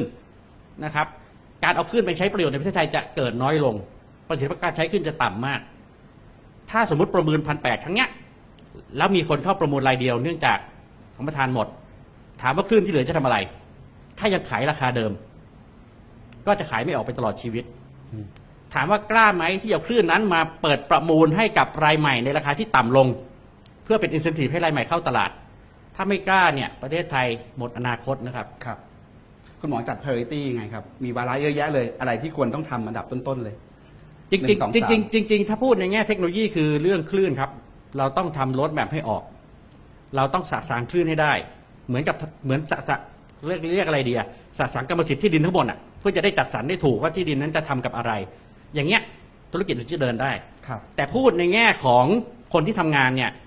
ผมอยากสะสางวัฒนธรรมการทำงานของสำนักงานกับกรรมการมากกว่า เพราะตัวนั้นจริงๆคืออุปสรรคทั้งหมด ถามว่าทำไมรถแมพมันไม่เกิด เพราะว่าทำการทำงานนะฮะถ้าว่าทำการทำงานยังเป็นอย่างเงี้ยยังเกรงใจส่วนราชการ ยังเกรงใจทุนใหญ่ ยังเกรงใจใครต่อใครรถแมพก็ไม่มีวันเกิด ดังนั้นผมยังเชื่อเรื่องการสะสางการทำงานขององค์กรให้มีประสิทธิภาพมากยิ่งขึ้น ถ้าอย่างไรก็ตามแต่ ผมยังเห็นด้วยให้กสมีอิสระนะครับ ไม่ควรจะไม่มีอิสระ แต่สิ่งที่สำคัญควบคู่การเป็นอิสระคือการตรวจสอบนะฮะถ้าปล่อยให้องค์กรมีอิสระ แล้วไปทำลายระบบการตรวจสอบ อันนั้นยิ่งกว่าเผด็จการนะครับ ครับ คุณชลากรครับ เรื่องเรื่องอะไรนะครับ เรื่องกสทชครับ ใหม่เนี่ยอ๋ออ อยากจะฝากอะไร อยากไม่จะไม่กล้าฝากแต่เมื่อกี้ผมชอบเรื่องเรื่องเรื่อง sandbox นะครับ ครับ ผมว่า sandbox ดีครับ มันเหมือนได้ test กันก่อนให้รู้ว่าทำอะไรได้บ้างครับ แล้วก็ถ้าทำ sandbox กันจริงๆอาจจะต้องเชิญ ทั้งหลากหลายอุตสาหกรรมหน่อยนะวันนี้ครับ กับคนที่เข้าใจว่าประเทศเรา app apply กันยังไงครับ ส่วนเรื่องคลื่นเนี่ย ผมว่า เท่าที่ผมได้ยินจะเป็นอีกเรื่องนะครับ ผมว่ามีคนพร้อมนะครับ พวกคนรวยๆมากๆ ที่เขามีด้วย tech เขามีเทคโนโลยีอะไรบางอย่างเพียงแต่ว่าปัญหาเขานั่นเป็นเรื่องแอปพลิเคชันมากกว่าว่าเขาประมูลขึ้นไปแอปพลิเคชันมันมันคุ้มแค่ไหน ที่ผมเจอเนี่ยมีคนสนใจขึ้นพอสมควรที่เขามีเทคโนโลยีพร้อมอะไรบางอย่างอยู่นะครับ ครับ มันก็จะกลับมาเรื่องเดิมว่าเขาจะคาดคอร์สกันที่กันไปมาครับทีนี้มันมันก็กลับมาว่า ก็นึกไม่ออกว่ามันกับอะไรประมาณไหน การทำ sandbox อาจจะเป็นทางออกนะครับครับ มันเห็นกันหมดเลยว่าอ๋อมันทำไอ้นี่ได้หาเงินตรงนี้ได้พวกได้อะไรอย่างเงี้ยอ่าช่วยเพ ราะส่วนใหญ่บริษัท tech ก็ทำอย่างนี้กันเยอะนะ agenda ในฝั่งสื่อ ในฝั่ง broadcast ในฝั่งแพลตฟอร์มต่างๆเนี่ยมีอะไรที่ว่าเป็นอ g e n d a สำคัญสคัญๆที่กสทชชุดใหม่ควรให้ความสนใจ อยากให้เขาเข้าใจอะไร ในแง่ผู้ประกอบการที่อยู่ในตลาดนี้ คือผมว่าณวันนี้สื่อมันไปเมืองไทยมันไปสุดโต่งนะครับ มันไปสุดโต่งแล้วก็แยกย่อยกันตามความสามารถในการเข้าถึง ทีนี้ก็ ต้องหาคนที่เข้าใจภาพรวมทั้งหมดซึ่งซึ่งไม่ได้ง่ายนะครับ คืออย่างผมเองเนี่ย ทุกปีต้องไปไปเดินสายต่างจังหวัดทั่วประเทศนะครับ เพื่อเพื่อเช็คว่าอ๋ออันนี้ดูทีวี อันนี้ไม่ดูอันนี้ใช้อินเทอร์เน็ตมันมันมันมันมันไม่ได้ง่ายนะครับ ซึ่งผมไม่รู้ว่าหน่วยงานกำกับอะมีการทำแบบนี้ไหม เพราะว่าถ้าเราไม่ออกไปหา เราไม่มีทางรู้ว่า user user หรือคนดูเขาเขา เขาเขาดูอะไรกันนะครับเขาดูอะไรกันเขา happy กับอะไรไม่ happy กับอะไรเขาเข้าถึงอะไรไม่เข้าถึงอะไร มันเหมือนสมัย ซึ่งอันนี้เรื่องผ่านไปแล้วอาจจะคุยได้เหมือนสมัยตอนประมูลใหม่ๆผมก็พยายามบอกว่าเฮ้ยเขาติดจานไปแล้วอะมันยากแต่ไปล้มจานติดเสามันไม่ใช่เรื่องง่าย ต้องต้องต้องมี distributor ที่เก่งมาก เพื่อจะ re เพื่อจะเอาจานลงแล้วติดเสาใหม่อะไม่ใช่เป็นเรื่อง subsi ได้ด้วย ไม่ได้เป็นเรื่อง subsi ได้กล่องไม่ได้ช่วยอะไรครับรวมไปถึง อันสมมติถ้าพูดเรื่องทีวี หลังๆมันเป็น smart TV กันเกือบหมด ความยุ่งยากมันคืออาจารย์บอกต้องมี smart TV ที่บ้านนะครับพี่มีครับผมผมล้าหลังทีวีมากรุ่นใหม่เป็น smart TVถ้าส่วนใหญ่ มันแปลว่า มันมีแอปพลิเคชันฝังมากับทีวีครับ ถ้าจะช่วยผู้ผลิตมันแปลว่า เราต้องบังคับผู้ผลิตทีวีต่างประเทศ ให้ใส่แอปพลิเคชันช่อง local ไปอืมซึ่งมันไม่ได้ง่ายนะครับ ทำไมเขาต้องมาใส่แอปพลิเคชัน สมมติช่องเวิร์กพอยช่องสามช่องห้าช่องเจ็ดบนทีวีเขาวะ ก็ซื้อมาส่วนใหญ่ก็จะเจอช่อง YouTube ก่อนช่อง Facebook วิดีโอก่อน ผมถึงต้องเอาช่องตัวเองไปอยู่ใน Facebook และแล้วพวกนี้เพื่อดักไว้ เพราะว่าบอกให้เขาโหลด เขาก็ต้องเสียเวลาเซตอัพทีวีแล้วโหลดใหม่ แต่ว่าพวกนี้มันมากับเครื่องเลยครับ ครับ มันก็โอกาสในการเข้าถึงมันก็ต่างกันแล้ว มันมันเลยแบบว่าตอบยาก ซึ่งซึ่งอันนี้ไม่ได้จะเรียกร้องให้ทำนะแค่แค่ยกตัวอย่างว่ามันมีมิติเยอะมากเลยในการที่จะที่จะเข้าใจมันนะครับครับ มันไม่ได้ง่ายซะทีเดียวครับครับ ตอนนี้ก็มีคำถามที่เขียนมาถามอยู่หลายคำถามนะครับ ผมเริ่มที่คุณชลากรก่อนก็ได้ครับ มีคนถามมาว่าอยากทราบความคิดเห็น ทั้งสามท่านเกี่ยวกับคำตัดสินของศาลปกครอง เรื่องดิจิตอลทีวีเมื่อวานนี้นะครับว่าเอ่อผลกระทบที่จะเกิดขึ้นกับอุตสาหกรรมดิจิตอลทีวีของไทย ในภาพรวมเป็นยังไง ผลกระทบหรือความเปลี่ยนแปลงที่จะเกิดขึ้นกับ player ในตลาดเป็นยังไง คุณชลากรว่าไงครับ เคส ก็คือศาลเจ๊ศาลติ๋มศาลกับศาลศาลตัดสินไปแล้วศาลปกครองก็ไม่กล้าไม่กล้าว่าอะไรครับ ก็ มันจะมันจบกันแล้วที่ศาลก็ไม่รู้จะว่ายังไงคือเราไม่ได้วิจารณ์คำตัดสินของศาลในความหมายนั้น แต่ว่าเมื่อศาลตัดสินแบบนี้ไปแล้วในแง่ของอุตสาหกรรมทีวีดิจิตอลมันจะมีการเปลี่ยนแปลงอะไรไหมเพลเยอร์ต่างๆจะเป็นยังไงไหมพอทำนายอะไรอะไรอนาคตอะไรบางอย่างเอาตปจกรงๆนั้นไม่ค่อยกล้าเดานะครับ เพราะว่าเท่าเท่าเท่าที่เห็นส่วนใหญ่เนี่ย แม้จะไม่ได้ไม่ได้ไม่ไม่ไม่ได้สบาย แต่ว่าไม่ได้อยากเลิกทำอยากทำส่วนใหญ่เท่าที่เซอร์เวยเนี่ยอยากทำต่อ แต่ว่าไม่อยากจ่ายทั้งหมด ทีเนี้ยพอเหมือนกับสารคล้ายๆบอกว่าเอ้ยถ้าจะเลิกเลิกได้นะไม่ต้องจ่ายแล้วเนี่ย ไม่รู้ว่าในวงใหญ่ ๆ เนี่ยเขาไปทางไหนกันผมไม่แน่ใจครับผมไม่แน่ใจแต่เท่าที่เห็นส่วนใหญ่ก็เอ้ยมีโอกาสก็ทำครับแต่ว่าไม่ต้องจ่ายแล้วได้ไหมส่วนใหญ่มักจะเป็นแบบนี้อยู่ ผมเลยไม่แน่ใจว่าพอมีโอกาสเปิดให้แล้วว่าถ้าจะเลิกเลิกได้นะเนี่ยที่เหลือจะว่ากันยังไง ครับแต่เลิกแล้วต้องจ่ายต้องจ่ายก่อนไหมต้องก็จ่ายก็มันมีอัเคสให้เห็นแล้วที่ติดค้างอยู่มันมีเคสให้เห็นแล้วว่า ก็ทำสองทำไปแป๊บหนึ่งจ่ายแค่นั้นแล้วก็เลิกได้เหมือนเหมือนกับเป็นอย่างนั้นนะเมื่อวานผมผมยังไม่ได้อ่านละเอียดผมเลยไม่แน่คใจรับคุณหมอว่าไงครับเอ่อสภาพเป็นยังไงแล้วคืออัเขานที่ถามหนึ่ถึงงคุณหมอโดยตรงด้วยครับ ว่าอยากให้คุณหมอช่วยเอ่อทบทวนบทเรียนจากเคสนี้ที่จะส่งต่อไปยังการทำงานของกสทช และบอร์ดชุดใหม่ที่จะเข้ามาเอ่อถ้าทบทวนเนี่ยผมตอบก่อนคืออันที่หนึ่งเนี่ยผมอยากให้กสทช ไม่ว่าชุดนี้หรือชุดไหนก็ตามแต่เนี่ย วางเขาเรียกอะไรเดี๋ยววาง conceptual framework ของการ regulate มองแผนที่ของดิจิ t a ลทีวีให้ออก มองแผนที่ 4G 5G ให้ออก แล้วทำตามแผนนั้นออกไป แทนที่จะทำเป็นจิ๊กซอว์ทีละชิ้น แล้วบังเอิญจิ๊กซอว์มันต่อได้ไม่สนิท แล้วก็ทำให้ดิจิตอลทีวีไม่ไปไหน 3G 4G ก็อยู่ประมาณนี้อะไรทำนองนี้นะครับ พูดง่ายๆคือเราต้องมองเห็นอนาคต 6 ปีล่วงหน้า คือชุดใหม่เข้ามา 7 คนเนี่ย ผมอยากท้าเลยให้ร่วมกันวางอนาคต ว่าอยากเห็นอะไรจะทำอะไรแล้วทำตามนั้น อย่าไปคิดเป็นช็อตๆว่าเดือนนี้จะทำอะไรเดือนนั้นจะทำอะไรเหมือนเหมือนกันเนี่ยชุดเนี้ยตอบตรงๆเลยว่า ประมูลขึ้นเมื่อไหร่เนี่ย คิดเป็นวันๆเดี๋ยวสัมปทานหมดค่อยจะประมูลนี่ตอนนี้บอกว่าประมูลพฤษภามาพฤษภาไม่ได้แล้วเดี๋ยวจะเลื่อนไปเลื่อนไปเมื่อไหร่ไม่รู้นะครับ อย่างที่บอกเหมือนเลือกตั้งเลยนะฮะดังนั้นดังนั้นเรื่องเนี้ยต้องมาจัดการกันให้เห็นชัดๆเรื่องการกำกับดูแล แต่กลับมาเรื่องคำตัดสินเนี่ยผมเรียนอย่างนี้ เนื่องจากคดียังไม่ถึงที่สุด ผลกระทบมันยังไม่สามารถประเมินได้ ครับ สมมติคดีถึงที่สุด สมมตินะฮะคดีถึงที่สุด คือศาลสูงเห็นอย่างนี้ หรือบังเอิญไม่มีการอุทธรณ์ทั้งสองฝ่าย จริง ๆ อันนี้เท่ากับศาลเปิดทาง exit จากตลาด ใครอยาก exit exit ไป แต่ถ้าใครอยากทำต่อก็ต้องทำไปภายใต้กติกานั้น ดังนั้นเท่ากับมีช่องสำหรับคนที่ถอดใจ ไม่เข้าเนื้อมาก แค่นั้นเอง แต่ถ้าใครยังไม่ถอดใจจะสู้ก็สู้ไปนะครับ แต่บังเอิญบังเอิญเนี่ยคดีนี้ยังไม่ถึงที่สุดนะครับ แล้วก็ศาลเนี่ยมีประเด็นตรงที่ว่ากรณีช่องเนี้ยจริง ๆ จริง ๆ ช่องนี้เขาจ่ายแค่งวดแรกนะครับ งวดสองเราต้องไปตามเอาจากแบงก์ศาลบอกนะครับว่างวดสองก็ต้องจ่ายนะครับไม่ใช่ไม่ต้องจ่ายเพราะงวดสองยังอยู่ในปีที่เปิดบริการอยู่พูดง่ายคือช่องไหนจะ exit เนี่ยยังต้องจ่ายช่วงที่เปิดบริการนะครับช่วงที่เบี้ยวนี้งวดสามอยู่ก็ต้องกลับมาจ่าย ไม่ได้แปลว่าชักดาบได้นะครับ จะไม่จ่ายเฉพาะปิดไปแล้ว งวดที่เหลือไม่ต้องจ่าย ดังนั้นใครจะ exit คิดให้ดีนะครับ ว่าคุ้มไม่คุ้ม ศาลไม่ได้บอกนะครับว่าเบี้ยวได้ตลอดตั้งแต่งวดสองมาเรื่อยๆศาลบอกก็ถือค่อนข้างแฟร์นะครับศาลก็บอกว่าช่วงนี้ยังเปิดอยู่ ช่องนี้ก็ต้องจ่ายไป ดังนั้นใครจะ exit ตอนเนี้ยต้องบอกว่าสมมติถ้าคดีถึงสุด ก็เท่ากับอาจจะ exit ช้ากว่าช่องอื่นไป อาจจะต้องมีภาระมากขึ้นนะครับและศาลยังชี้ว่าจริง ๆ ที่กิจการขาดทุนเนี่ยประเด็นหนึ่งเกิดจากสภาพการแข่งขันในตลาดทีวีที่มันรุนแรงขึ้น จากไม่กี่ช่องเป็นหลายช่อง อันที่สองเกิดจากสภาพการพัฒนาเทคโนโลยีการสื่อสาร นะครับทำให้การดูของคนมันเปลี่ยนไป ด้วยสองเหตุผลเนี้ยกสทชไม่ได้เป็นคนสร้างความเสียหาย ไม่ต้องจ่ายค่าเสียหาย700ล้านดังนั้นบรรทัดฐานตรงนี้ชี้ชัดนะครับ การที่พยายามจะบอกว่าโอ้ยมันเกิดจากความเสียหายจากกสทชไม่ใช่ศาลยังรู้เลยว่า คนดูน้อยเนี่ยเพราะเทคโนโลยีมันเปลี่ยนไปแล้ว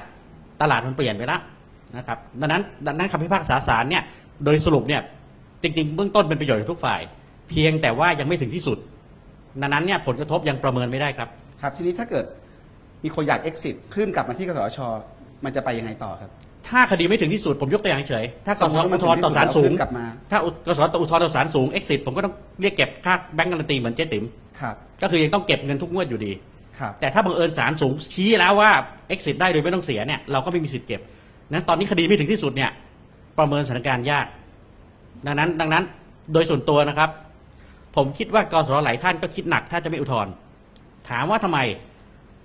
เพราะมันเกี่ยวข้องกับเงินงวดที่เหลือใช่ไหมฮะแล้วเงินงวดที่เหลือเป็นเงินใคร เงินรัฐนะครับ เราเรียกเก็บมานำส่งเป็นรายได้แผ่นดินทั้งหมด ถ้าเราไม่ต่อสู้เพื่อพิทักษ์ผลประโยชน์รายได้แผ่นดินเนี่ยเราโดนคดีไหมถ้าโดนหลายคนคิดหนักที่จะไม่อุทธรณ์ครับนะครับดังตรงเนี้ยมันไม่ใช่แค่เรื่องของความเป็นธรรมนะครับ เป็นเรื่องคดีติดตัวของแต่ละคนด้วย ก็คงต้องคิดหลายตลบ แต่ไม่ต้องตกใจฮะเวลาอุทธรณ์ยังมีได้ 30 วันครับ นะครับแล้วก็ยังขยายอุทธรณ์ได้อีกต่างหากถ้าคิดว่า 30 วันไม่พอก็ต้องยื่นต่อศาลสูงขอขยายยื่นอุทธรณ์ทีนี้เลิกแล้วจะจ่ายไม่จ่ายยังไงก็เรื่องหนึ่งทีนี้พอคลื่นมันกลับมาที่กสทชต้องจัดประมูลใหม่ไหมหรือว่าจะเอาคลื่นไปทำอะไรยังไงนี่เป็นเหตุผลหนึ่งซึ่งทางช่องที่ยุติกิจการไปแล้ว ฟ้องกสทชนะครับว่าเงินที่จะมาเก็บเขาเนี่ยไม่แฟร์เพราะในเมื่อคืนขึ้นแล้วก็ไปประมูลใหม่ก็เก็บเงินจากเจ้าใหม่ไปสิอันนี้ฟังดูก็ดีนะครับ แต่จะเรียนอย่างนี้ครับ อันที่หนึ่งอันที่หนึ่ง ทั้งทั้งที่รู้ว่าตลาดตอนนี้มันล้น เราจะประมูลให้มันล้นเหมือนเดิมเหรอแล้วต่อให้เราเปิดประมูลให้ล้นเนี่ยจะมีใครยอมมาล้นด้วย ในราคาเดิมนะ ถ้าราคาถูกๆบาทสองบาทอาจจะมี แต่ถ้าเราประมูลบาทสองบาทเราไม่ติดคุกกันแย่เหรอนั้นโดยรวมแล้วเนี่ยต้องประเมินกันว่าสภาพตอนเนี้ยช่องทีวีมันล้นเกินไหมถ้าล้นเกินก็ไม่ควรประมูลนะครับ อันที่สองจริง ๆ แล้วเนี่ย ยกตัวอย่างในอเมริกานะครับเขาเอาคลื่นโทรทัศน์ที่คืนมา ประมูลเป็นคลื่นโทรคมนาคมนะครับ เพราะในอนาคตมันแยกกันออกระหว่าง network กับตัว content broadcast content ก็ไปวิ่งบนโทรคมดิทำไมยังต้องมากินคลื่น ดังนั้นโดยรวมอเมริกาประมูลขึ้น 500 เมกะเฮิร์ตซ์ประมูลเป็นคลื่นโทรคมนะฮะ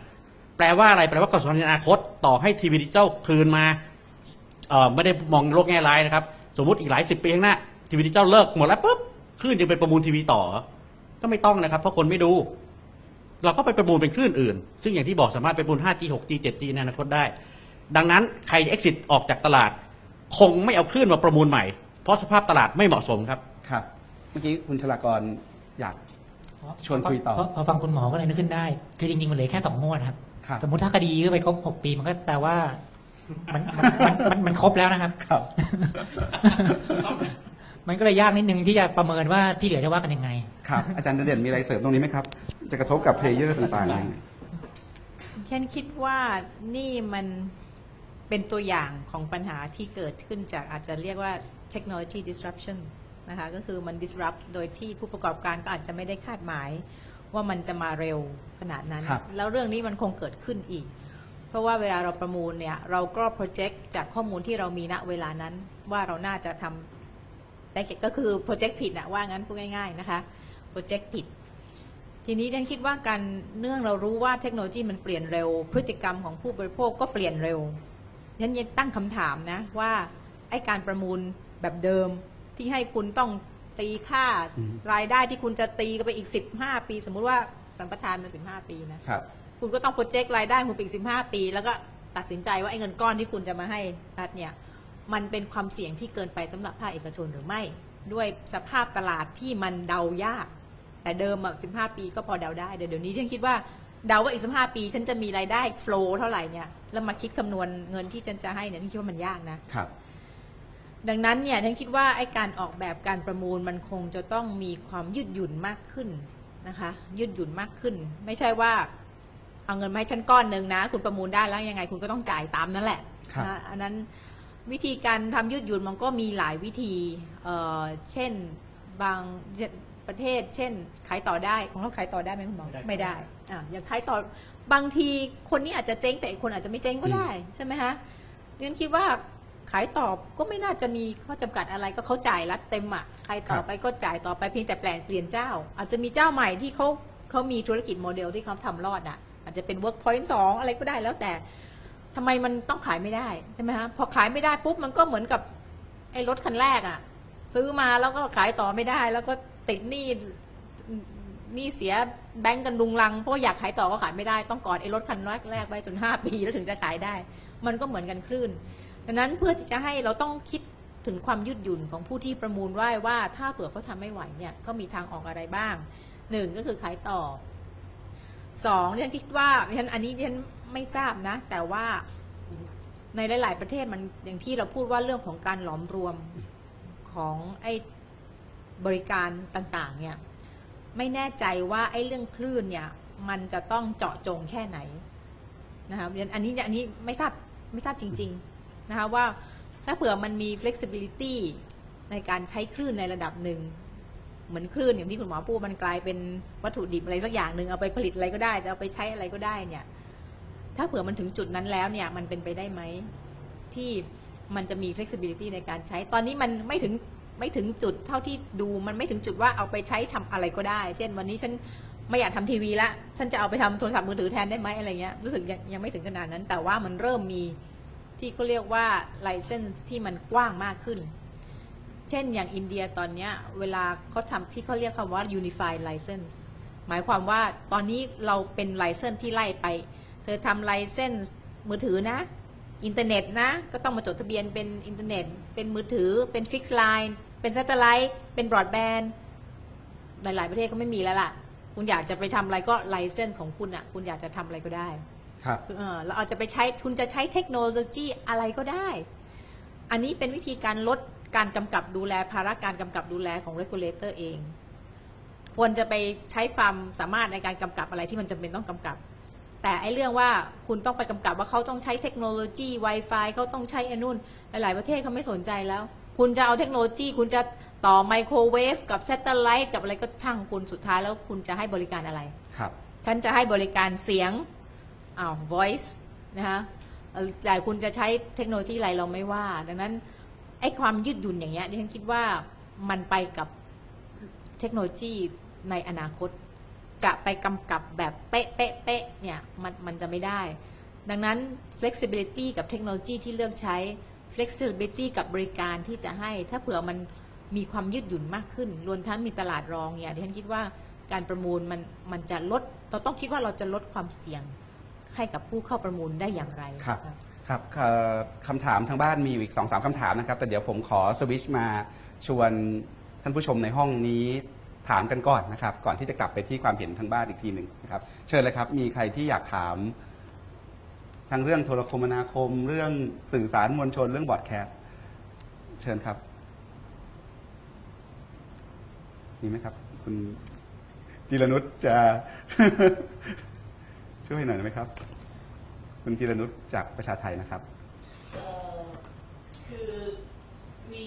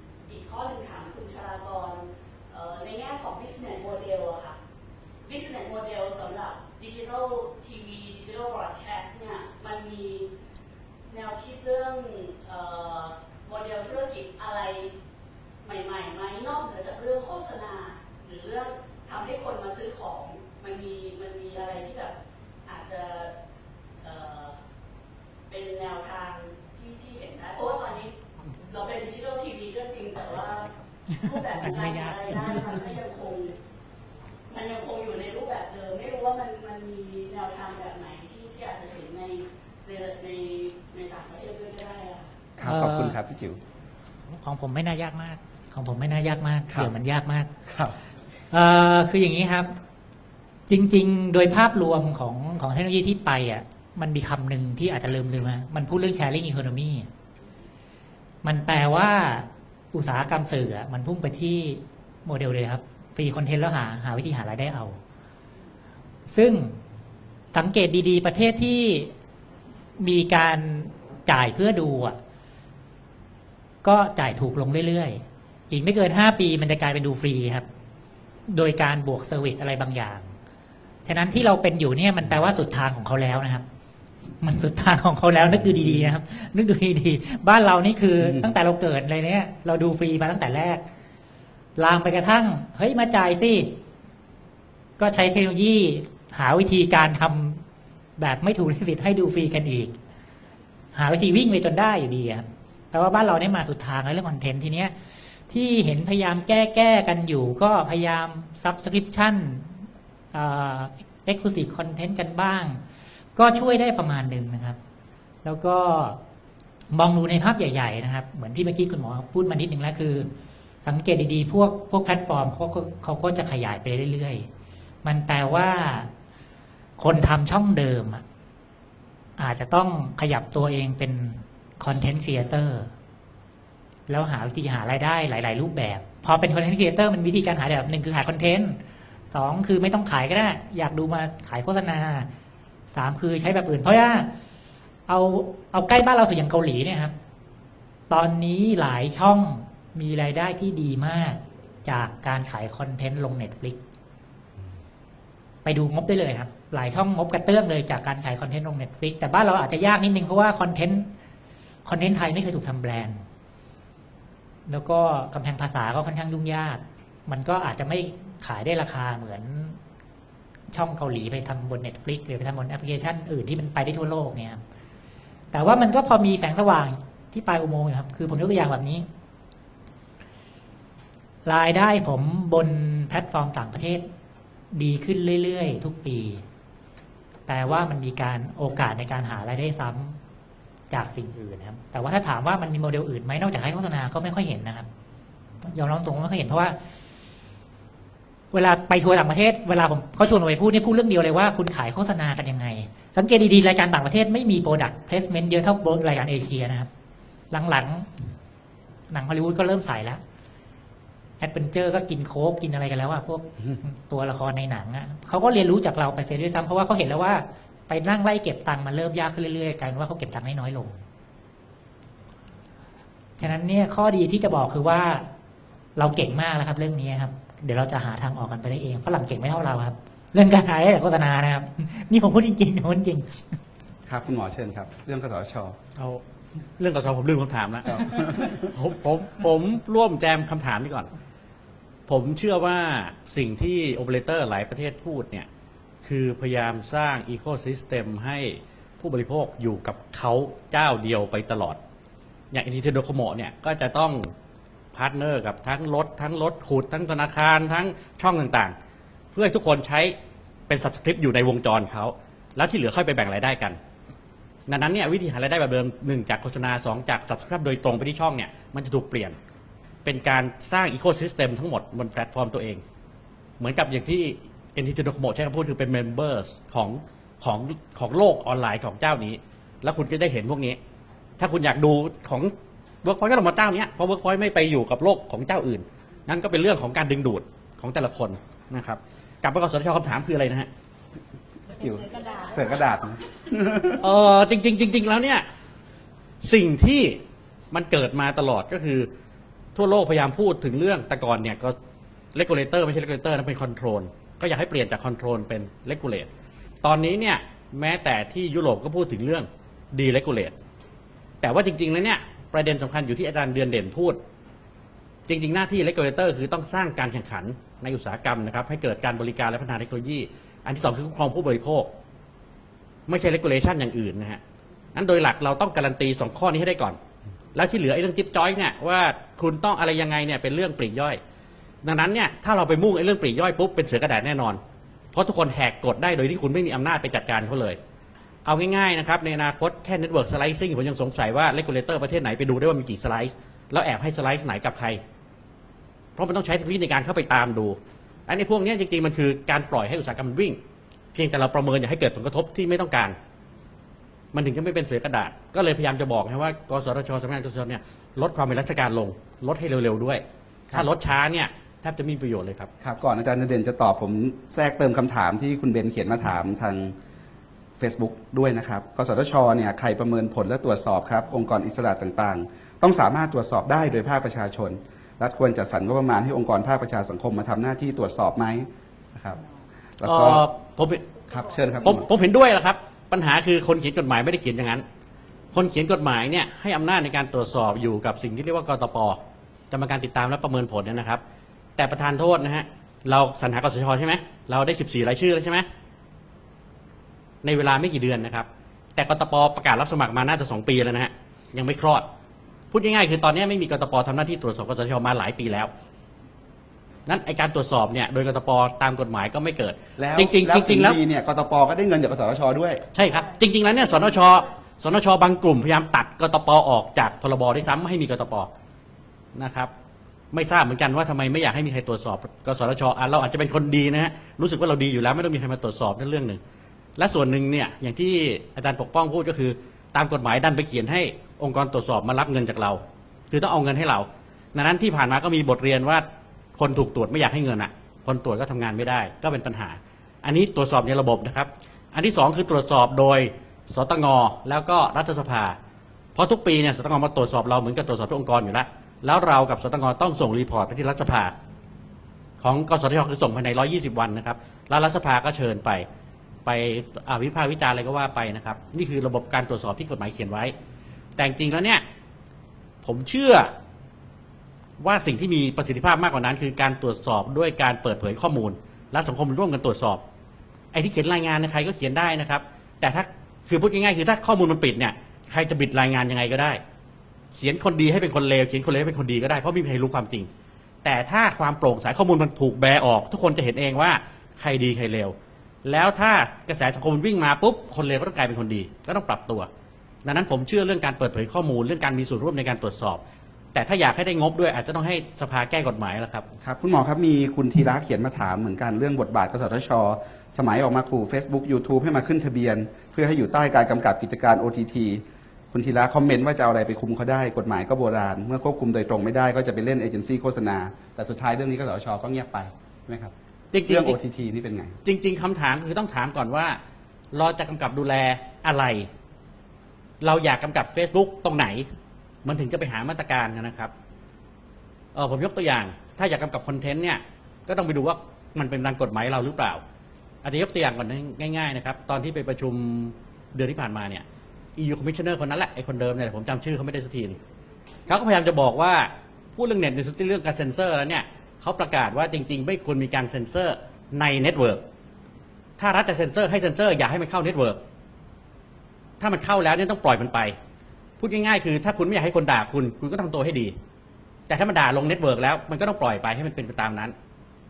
ดังนั้นเนี่ยอะไรก็ตามแต่ที่ไปบิดใน network เนี่ยเป็นสิ่งที่ EU Commissioner ท่านนั้นบอกว่าไม่เหมาะสมเออดังนั้นตรงเนี้ยคำถามของเราก็คือว่าที่อยากกำกับดูแล Facebook YouTube อยากกำกับอะไร ถ้าบอกว่าเรื่องภาษี อุ้ยหน้าที่สรรพากรหน้าที่รัฐบาลไม่ใช่หน้าที่กสทช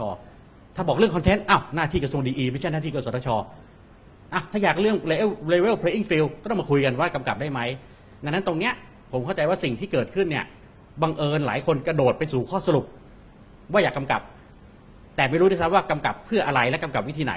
มันก็เลยยังไม่ไปไหน ครับ คืออย่าไปกระโดดเข้าสู่ข้อสรุปนะฮะคือคือไม่งั้นต่อไปรัฐก็อย่างเงี้ยหมดทุกอย่างไม่เฉพาะกสทชนะครับ รัฐก็อยากกำกับมีอำนาจเหนือโน่นนี่นั่นโน่นโน่นโน่นเขียนไปหมดก็เหมือนที่คุณจรนนท์พูดอะสุดท้ายมันคือเสือกระดาษ คืออยากไปหมดแหละแต่ทำอะไรไม่ได้เลยครับอาจารย์เด่นครับรีสปอนตอบคำถามสองสามข้อที่ผ่านมาค่ะเรื่องของการตรวจสอบยังก็เห็นตรงกับคุณหมอนะคะว่าคือประเทศไทยเวลาเราพูดถึงการตรวจสอบ เราชอบตั้งองค์กรนู้นองค์กรนู้นองค์กรนี้มาตรวจสอบ ก็เหมือนกับเราจะปราบคอร์รัปชันด้วยการตั้งปปชปปทสตงอะไรกกตมาเยอะแยะแล้วมันก็ปราบไม่ได้สักที ก็เพราะว่าเอ่อโมเดลก็คือไปพึ่งองค์กรไม่กี่องค์กร แล้วต้องบอกว่าการทำงานของ Watchdog ที่เป็นรัฐเนี่ย มันก็มีข้อจำกัดนะคะอย่างเช่นให้สตงมาตรวจ แต่ก็ต้องบอกว่า ไอรายงานของสตงเองยังไม่เปิดเผยต่อสาธารณชนเลยเพราะที่ฉันก็เคยไปขอเขาก็ไม่เปิดถามสิว่าที่ฉันอยากจะรู้ว่าเขาตรวจการบินไทยแล้วก็เห็นยังไง ไม่ให้อะ นะคะเขาให้ไม่ได้อะแล้วที่ฉันว่าแล้วแล้วมันมีประโยชน์อะไรในเมื่อตรวจไปแล้ว มีแต่สตงรู้ คนอื่นไม่รู้เขาทำมีปัญหาอะไรนั้นคิดว่าไอ้กลไกของเรามันอ่อนเปรี้ยทั้งในเรื่องของตัวรัฐสภาเอง คณะกรรมาการเอง เวลาตรวจสอบเนี่ยถ้าเกิดไปดูอเมริกาโอ้โหเขาซักกันละเอียดกระเจิงเลยนะคะคือมีหน่วยงานที่เขาจะไล่จนๆเลย แต่ของเราก็ไม่ได้ทำอะไรกันมากนะคะดังนั้นกลไกตรวจสอบไม่ว่าจะฝ่ายนิติบัญญัติ ฝ่ายบริหารฝ่ายอะไรมันมันอ่อนเปรี้ยไปหมดทุกจุด ดังนั้นเดียนก็คิดว่าจุดเดียวที่มันยังพอทำได้ก็คือเปิดให้ 65 ล้านคนน่ะได้ดูว่ามันเป็นอะไร แล้วแล้วก็ฉันคิดว่าตอนนี้เวลาเราเขียนกฎหมายเนี่ย เรากระทรวงโทรคมนาคมเราก็พยายามใส่เข้าไปนะคุณหมอใช่ไหมที่บอกว่ามติที่ประชุมประชุมอะไรก็ต้องเปิดเผยนะคะก็พยายามเขียนเข้าไปอะแต่มันก็มีลูกเล่นได้บ้างนะคะ สุดท้ายแล้วดิฉันคิดว่าก็คงต้องพยายามวางมาตรฐานกลางในเรื่องของจริง ๆ เอาแค่ทำตามพรบข้อมูลข่าวสารเนี่ยเอาไล่กันจริง ๆ ว่าคุณทำตามไหมหลายอย่างไม่ทำตามนะ เอายกตัวอย่างง่าย ๆ เลยนะ ข้อมูลเช่น เวลาไปจ้างใครวิจัยมาเนี่ย อย่างเช่นตอนประมูลสามจีครัมันบก็มีคนไปจ้างคนมาเยอะแยะโอ้โหกี่เจ้าก็ไม่รู้ที่บอกว่าควรจะประมูลยังไงค่า interconnection charge ควรจะเท่าไหร่ ไม่เปิดเผยให้ประชาชน แล้วเฮ้ยมันได้ยังไงอะหนึ่งคุณจะออกนโยบายออกมา คุณบอกคุณไปศึกษามาแล้วว่า อันนี้เหมาะสมที่สุดละ แต่คุณไม่เปิดเผยรายงาน เอ้ามันจะได้ยังไงแล้วใครจะไปรู้ว่าไอ้คนที่มันเสนออะมันมีข้อสมมติฐานอะไร หรือเป็นไปได้ว่าเขาไม่ได้เสนออย่างที่คุณพูดก็ได้ คุณไปหยิบอันตรงไหนมาก็ไม่รู้อะไรนะดังนั้นแค่เบสิกว่าทำตามพรบข้อมูลข่าวสารเนี่ยมันก็ตกแล้วล่ะนั่นคิดว่า ดังนั้นจริงๆแล้วมันก็เป็นเรื่องของ ฝ่ายบริหารและภาคประชาชนด้วยที่ต้องไล่บี้ให้ได้ว่าต้องทำตามกฎหมาย ไม่ได้ทำก็ฟ้องต้องต้องฟ้อง เพราะว่าดิฉันคิดว่าถ้าเกิดไม่มีตรงนี้แล้วเนี่ยโอกาสที่จะเดินหน้าโดยการพึ่งพาไอ้จุดต่างๆ ที่เรากล่าวมารัฐสภาซุปเปอร์กสทชอะไรเนี่ยรู้สึกมันจะล้มเหลวไปหมดค่ะครับ มีสองสามคำถามสุดท้ายไหมครับ ก่อนปิดวงสนทนาเชิญนะครับ มีไหมครับ มีท่านไหนอยากถามคำถามไหมครับ อยากชวนคุย แลกเปลี่ยนแสดงความเห็นมีไหมครับ ระหว่างรอก็มีทั้งสามท่านมีเรื่องอะไรที่อยากทิ้งท้ายไว้ไหมครับ ที่ยังยังไม่ยังไม่ได้พูด ที่ผมไม่ได้เพลินไม่ได้ถาม ยังไม่มีใครถาม แต่คิดว่าน่าจะเป็นประโยชน์ในการถกดิจิตอลตั้งโจทย์ทิ้งไว้ก็ได้ครับ ว่ามันมีอะไรมีโจทย์อะไรสนุกสนุกๆในเกี่ยวกับเรื่อง digital communication ที่น่าน่าตั้งทิ้งไว้ชวนสังคมถกกันต่อไป พี่กรณ์เชิญปิดท้ายครับ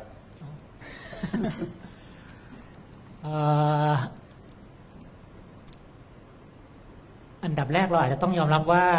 เราเป็นประเทศที่ใช้เทคโนโลยีคนอื่นนะครับ เรายังไม่มีเรายังไม่เคยมีเทคโนโลยีเป็นของตัวเองสักทีเดียวอยู่ครับทีเนี้ยพออยู่ดีๆ มันเปลี่ยนเร็วๆอะ เราอาจจะมึนงงกันพักหนึ่งเป็นซึ่งมันเป็นธรรมชาติเพราะว่าเทคโนโลยีไม่ใช่ของเรา แต่ว่าเราอาจจะใช้มันอย่างเก่งกาจกว่าเจ้าของเทคโนโลยีอีก แล้วก็ บอนดารี่มันเริ่มไม่ค่อยเห็นจริง ๆ นะอืมคือเส้นแบ่งระหว่างอุตสาหกรรม เส้นแบ่งระหว่างประเทศเส้นแบ่งระหว่างธุรกิจอาจจะต้องคิดเรื่องนี้กันเยอะขึ้น แล้วก็ที่ไปกันนั้นคือประเทศเราไม่ได้ใหญ่มากนะครับ เรามีประชากรอยู่สักหกสิบห้าล้านคนไม่ได้ใหญ่มากทำอีโคโนมีสเกลก็ยาก เอาง่ายๆแค่ Big Data เนี่ย ยังทำยากเลย ถ้าคนมีความรู้เรื่อง Big Data จริงๆเนี่ยอย่างน้อยต้องมีหนึ่งร้อยล้านนะครับ ประเทศเราไม่พอนะครับ ถ้าอยากได้ Big Data ที่แข็งแรงแบบที่เขาเอาไปทำกันอย่างเมืองจีนยังต้องเทนเซนยังต้องไปรวมกับคู่แข่งเพื่อรวม Big Data ให้ได้ เราก็ไม่ได้สเกลขนาดนั้น ที่ยากกว่านั้นคือเรารวมกันไม่ค่อยติด เรามีพื้นที่ของแต่ละส่วนอยู่อะพอจะรวมกันก็จะรวมกันยากทุกทีไม่รู้เป็นไม่รู้เป็นอะไรอะคือ ถ้ามันรวมกันได้ แล้วทำเหมือนที่คุณหมอบอกอะทำทำเทสอะไรบางอย่างกันได้อะก็จะช่วยได้เยอะ ก็จะเห็นตรงกันว่าอ๋ออันนี้ทำอันนี้ได้อันนี้ทำอันนี้ไม่ได้ ผู้บริโภคได้อันนี้ไม่ได้อันนี้ แต่ที่ผ่านมาเหมือนรวมกันไม่ค่อยติดมันจะเป็นกังวลกันซะทุกภาคส่วนทำอันนี้มาแย่งตลาดชั้นไหมคุณข้ามธุรกิจนี้มายุ่งกับชั้นไหมก็จะคิดกันอย่างนี้ซะเยอะอะหลังๆพี่ก็เลยพยายามพัฒนาคนให้เยอะๆว่ามีอะไรแชร์กันได้ไหมมากกว่า ครับ คือไม่รู้จะฝากอะไรให้ชมพูไปเรื่อยครับ ขอบคุณครับพี่กรณ์เชิญคุณหมอครับ ผมฝากนอกกรอบที่คุยกันทั้งทั้งหมดเลย คือผมเชื่อว่าโลกอนาคตถ้าเป็นดิจิตอลเนี่ย สิ่งที่มันจะต้อง concern ก็จะเป็นเรื่องของ privacy กับ data protection ยิ่ง big data ยิ่งน่ากลัว ยิ่งเรื่องการพยายามจะดักรับข้อมูลยิ่งน่ากลัว เพราะมันจะดักรับได้เราทุกพฤติกรรมเลยนะครับ ต่อไปทั้งบ้านมันมัน Internet of Things หมด มันจะไม่ใช่แค่ฟังเราพูดโทรศัพท์ละมันเห็นอิริยาบทเราหมดเลยไอ้เรื่องนี้เป็นเรื่องที่อาจจะต้องเร่งทำอะไรสักอย่างหนึ่ง แล้วยิ่งถ้าตอนที่ G EU เนี่ยออก GDPR ก็คือเรื่องเกี่ยวกับเรื่องการคุ้มครองข้อมูลส่วนบุคคลเนี่ยแล้วประเทศไหนที่ยังไม่ได้มาตรฐานเนี่ยอาจจะมีปัญหาในการทำธุรกิจหรือธุรกรรมกัน EU ก็ไปตกลงกับสหรัฐเป็น EU US Shield EU พยายามเจรจากับประเทศคู่ค้าใหญ่ๆ อย่างเช่นญี่ปุ่นหรืออะไรอยู่ แต่เราไม่ใช่ประเทศหลักที่เขาจะมาพิสมัยเรานะครับอันถ้าเราไม่รีบทำอะไรของเราให้เป็นมาตรฐาน เราก็ลำบากแค่นั้นเอง ดังนั้นเรื่อง privacy data protection รวมถึงอนาคตถ้าเรา ถ้าเรายังจะกระยากกระโดดเข้าสู่โลกดิจิทัลเนี่ยก็เหมือนกับที่ทาง Workpoint พูดนะครับ เราเป็นผู้รับเทคโนโลยีให้ระวังเรื่อง Cyber Security ให้ดีๆ ไม่กี่วันก่อน อเมริกาประกาศไม่ให้ Broadcom take over Qualcomm นะครับ เพราะกังวลเรื่องเทคโนโลยีเรื่องความมั่นคงไอ้เรื่องพวกเนี้ย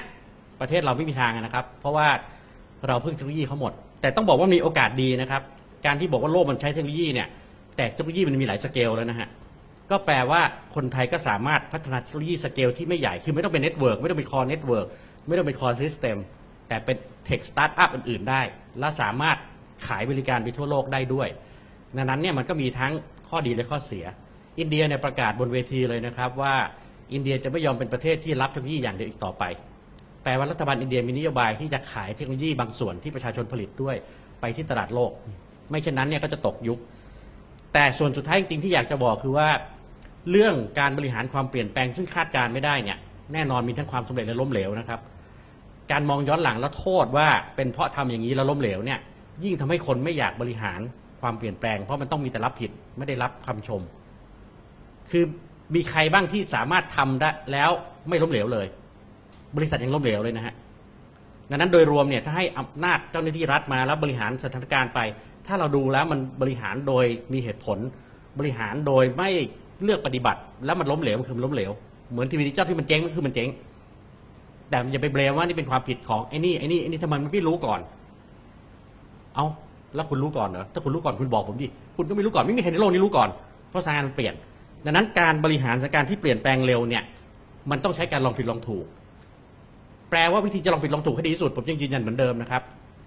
การดีเซนท r ไลซ์และการปฏิสเปตถึงจะได้ข้อมูลที่ดีที่สุด ก็เลยพยายามจะบอกว่า อย่าพยายามตั้งข้อหากับใครต่อใครเลยว่าหนึ่งห้าเจ็ดโน่นนี่นั่นโน่นนี่นั่น ถ้าไม่ได้เลือกปฏิบัตินะครับ ถ้าไม่ได้ทำโดยไร้เหตุผลหรือตามอำเภอใจ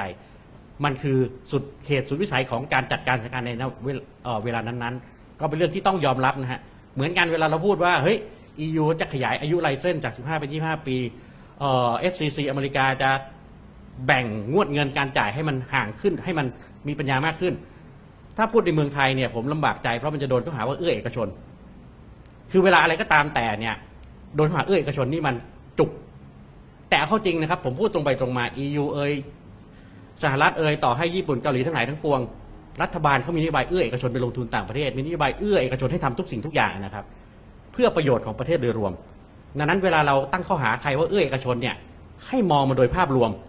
ว่าเอื้อเป็นตัวตัวเป็นเจ้าเจ้าเป็นตระกูลตระกูล เอื้อเป็นอุตสาหกรรม หรือมันเอื้อทั้งระบบโดยไม่เลือกปฏิบัติเพื่อให้ประเทศมันเดินได้ พวกเนี้ยเป็นเป็นมุมมองที่ประชาชนเองภาคตรวจสอบเองก็ต้องปรับยุคด้วยเหมือนกันเพื่อให้ทันดิจิตอลไม่งั้นเนี่ยราชการไทยไม่มีวันเปลี่ยน ก็คือยังท่องอยู่กับตำรา 157 157 ถ้าระเบียบไม่ให้ทำคือเราไม่มีอำนาจถ้าระเบียบไม่ทำเราไม่มีอำนาจถ้าระเบียบให้ทำอย่างนี้เราก็ต้องทำอย่างนี้ ไปไหนไม่เป็นสุดท้ายเราไปฟ้องศาลปกครองร้อยศาลแก้ปมเอง ยุคนี้ยังดีนะครับ มีมามาตราอะไรสักอย่างหนึงที่บอกว่าแก้ได้แก้ได้ก็ไม่ต้องรอศาลแต่เข้าจริงอย่างที่เห็นนะฮะ ผมเชื่อเลยว่ามาตราอะไรก็ว่าตามแต่เนี่ยถามจริงๆสามปีแก้ประเทศไทยได้จริงเหรออำนาจที่สั่งมาจากส่วนกลางไม่เคยแก้ปัญหาโลกดิจิทัลได้นะครับ โลกดิจิทัลคือพื้นที่ของทุก ๆ คนดังนั้นอนาคตเราต้องเปลี่ยนมุมมองการกำกับดูแลครับครับ เชิญอาจารย์เด่นเด่นครับ ก็คล้ายๆคุณหมอที่คิดว่าสิ่งที่เสี่ยงในอนาคตเนี่ยก็คือ เวลาเทคโนโลยีมันมาใหม่เนี่ย มันมีหลายมิติที่เราต้องคำนึงถึง มันไม่ใช่ตรงไปตรงมาแล้ว มันมีมิติเรื่อง privacy มันมีมิติเรื่องความมั่นคง แล้วมันมีมิติเรื่อง level playing field การแข่งขันที่เท่าเทียมกับรายเดิมที่มีอยู่นะคะ ดังนั้นมันง่ายที่จะเกิดการล็อบบี้ โดยเฉพาะล็อบบี้จากผู้ประกอบการรายเดิมที่ไม่อยากจะต้องเผชิญกับการแข่งขันจากเทคโนโลยีใหม่ ประสบการณ์ในหลายประเทศบอกนี่คือตัวขัดขวางที่สำคัญที่สุดคือเจ้าเดิมที่จะถูกกระทบ เขาก็จะยกข้ออ้างมาสารพัดความมั่นคงก็อาจจะวิ่งไปเรื่องความมั่นคงนะนี่มันเสี่ยง หรือจะวิ่งไปเรื่องความการช่อโกงฟรอดซึ่งมันเกิดขึ้นได้คือทุกอย่างมันเกิดขึ้นได้ ถ้าหัวเราพูดแค่ว่าไม่ให้เราต้องกำกับดูแล เพราะมันอาจจะเกิดฟรอดก็ตายแน่ มันต้องกำกับทุกอย่าง เพราะทุกอย่างมันมีโอกาส ดังนั้นการกำกับดูแลในอนาคตมันขึ้นอยู่กับการประเมินความเสี่ยงแล้วล่ะ มันไม่ใช่ขาวกับดำมันขึ้นอยู่ว่า risk จากการเกิดฟรอดมันกี่เปอร์เซ็นต์ แล้วผลประโยชน์มันเกินกี่เปอร์เซ็นต์มันไม่ง่ายนะ มันต้องมีข้อมูลเยอะ มันต้องมีหลักการ ถึงได้บอกการกำกับในในในอนาคตมันไม่ง่ายนะมันมีหลายมิติงั้น คุณจะ master ตรงนี้ยังไง ให้คนฟังคุณแล้วเชื่อว่าคุณได้คิดคำนวณรอบรอบด้านแล้วครับทั้งมิติแล้วแล้วคุณฟันธงว่าเป็นอย่างนี้นะคะดังนั้นมันเกี่ยวกับ risk assessment ในอนาคตคือตัวเดียวเลยนะคะ ว่าจะทำอย่างไร อันที่สอง ในเมื่อมันการกำกับดูแลเนี่ยมันค่อนข้างเสี่ยง และอย่างที่บอกว่าที่คุณหมอบอกว่าบางที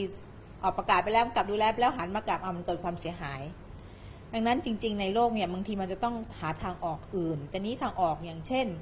มันไม่จำเป็นที่กสทช จะต้องใช้วิธีการที่จะเข้าไปกำกับควบคุมตลอดเสมอไป มันมีวิธีอื่น เช่นเขาเรียกว่า co-regulation หรือ self-regulation ก็ได้ ก็คือให้ภาคเอกชนนี่แหละ มากำกับตัวเองก่อน ถ้าหัวคุณนั่งกำกับตัวเองไปแล้วดูสึงมันหัวกันนิวามันไม่เห็นทำอะไรเลย คุณก็เอาไม้ตะพดออกมาตีหัวได้ แต่ไม่ได้หมายความว่าพอเกิดปัญหาปุ๊บคุณต้องวิ่งไปออกกฎหมายคุมคุมคุมก็ไปหมดเลย มันต้องอาจจะต้องใช้วิธีถอยเอามาห่างหน่อย บอกว่านี่คือปัญหาในเอกชน คุณไปแก้มานะ self regulation มันจะเวิร์กในตลาดที่หนึ่งมีผู้ประกอบการไม่กี่ราย ซึ่งเราก็คงเป็นอย่างนั้นแหละนะคะถ้าเกิดในถ้าเกิดโทรคมนาคมนะทำได้เพราะมันมีไม่กี่ราย คุยกันได้สองมันต้องมีการแข่งขัน เพราะว่าถ้าเผื่อไม่แข่งเขาบอกว่าฉันเห็นจะต้องพัฒนาอะไรเลย ฉันอยู่ฉันสบายสบายๆดังนั้นถึงแม้มีน้อยรายแต่มันมีการแข่งขัน มีความเสี่ยงที่จะมีรายใหม่เข้ามาเนี่ยสภาพแวดล้อมพวกเนี้ยมันจะช่วยให้ทำ self regulation ได้ โดยที่ไม่มีไม้ตะพดอยู่ข้างหลัง บางทีกสทช. จะต้องใช้โมเดลใหม่ในการ regulate ก็คือไม่ต้องจำเป็นที่จะต้องใช้ไม้แข็งตะพดตลอดไป แต่ใช้อะไรที่มันอ่อนลงมาหน่อย แล้วดูว่ามัน work ไหมคล้ายๆวิธีหนึ่งก็ใช้ sandbox อีกวิธีหนึ่งก็คือใช้ self regulation หรือ co regulation แล้วถ้าเผื่อมันไม่ค่อย work คุณค่อย ๆ ขยับไปอีกนิดนึงคือทุกอย่างมันไม่ใช่พุ่งพรวดละ มันต้องค่อยๆ ขยับทีละนิดทีละนิดเพื่อที่จะหาจุดที่เหมาะสมค่ะครับก็วันนี้วงถกดิจิตอลไทยนี่เปิดโลกมากเลยนะครับ มีโจทย์ใหม่ๆ เราเห็นความท้าทายใหม่ๆ ในโลก แล้วก็เป็นโจทย์ที่ท้าทายที่ย้อนกลับมาสู่สังคมไทย ที่จริงๆ แล้วเรื่องที่เราคุยกันใหญ่กว่า กสทช เยอะเลยนะครับ แล้วเห็นความเชื่อมโยงของไม่ใช่แค่โทรคมนาคมกับ broadcast อย่างเดียวแต่เชื่อมโยงไปหลายมิติ ทั้งเรื่องการศึกษา ทั้งเรื่องระบบการชำระเงิน ทั้งเรื่องธุรกิจ แล้วก็อีกสารพัดอย่างนะครับ ก็ผมคิดว่าโจทย์ที่ต้องถกกันต่อมีอีกเยอะครับ แต่ว่าวันนี้ขอขอบคุณวิทยากรทั้ง 3 ท่านนะครับ ที่กรุณามาให้ความรู้กับพวกเรานะครับ ขอบคุณทุกท่านที่ติดตามนะครับ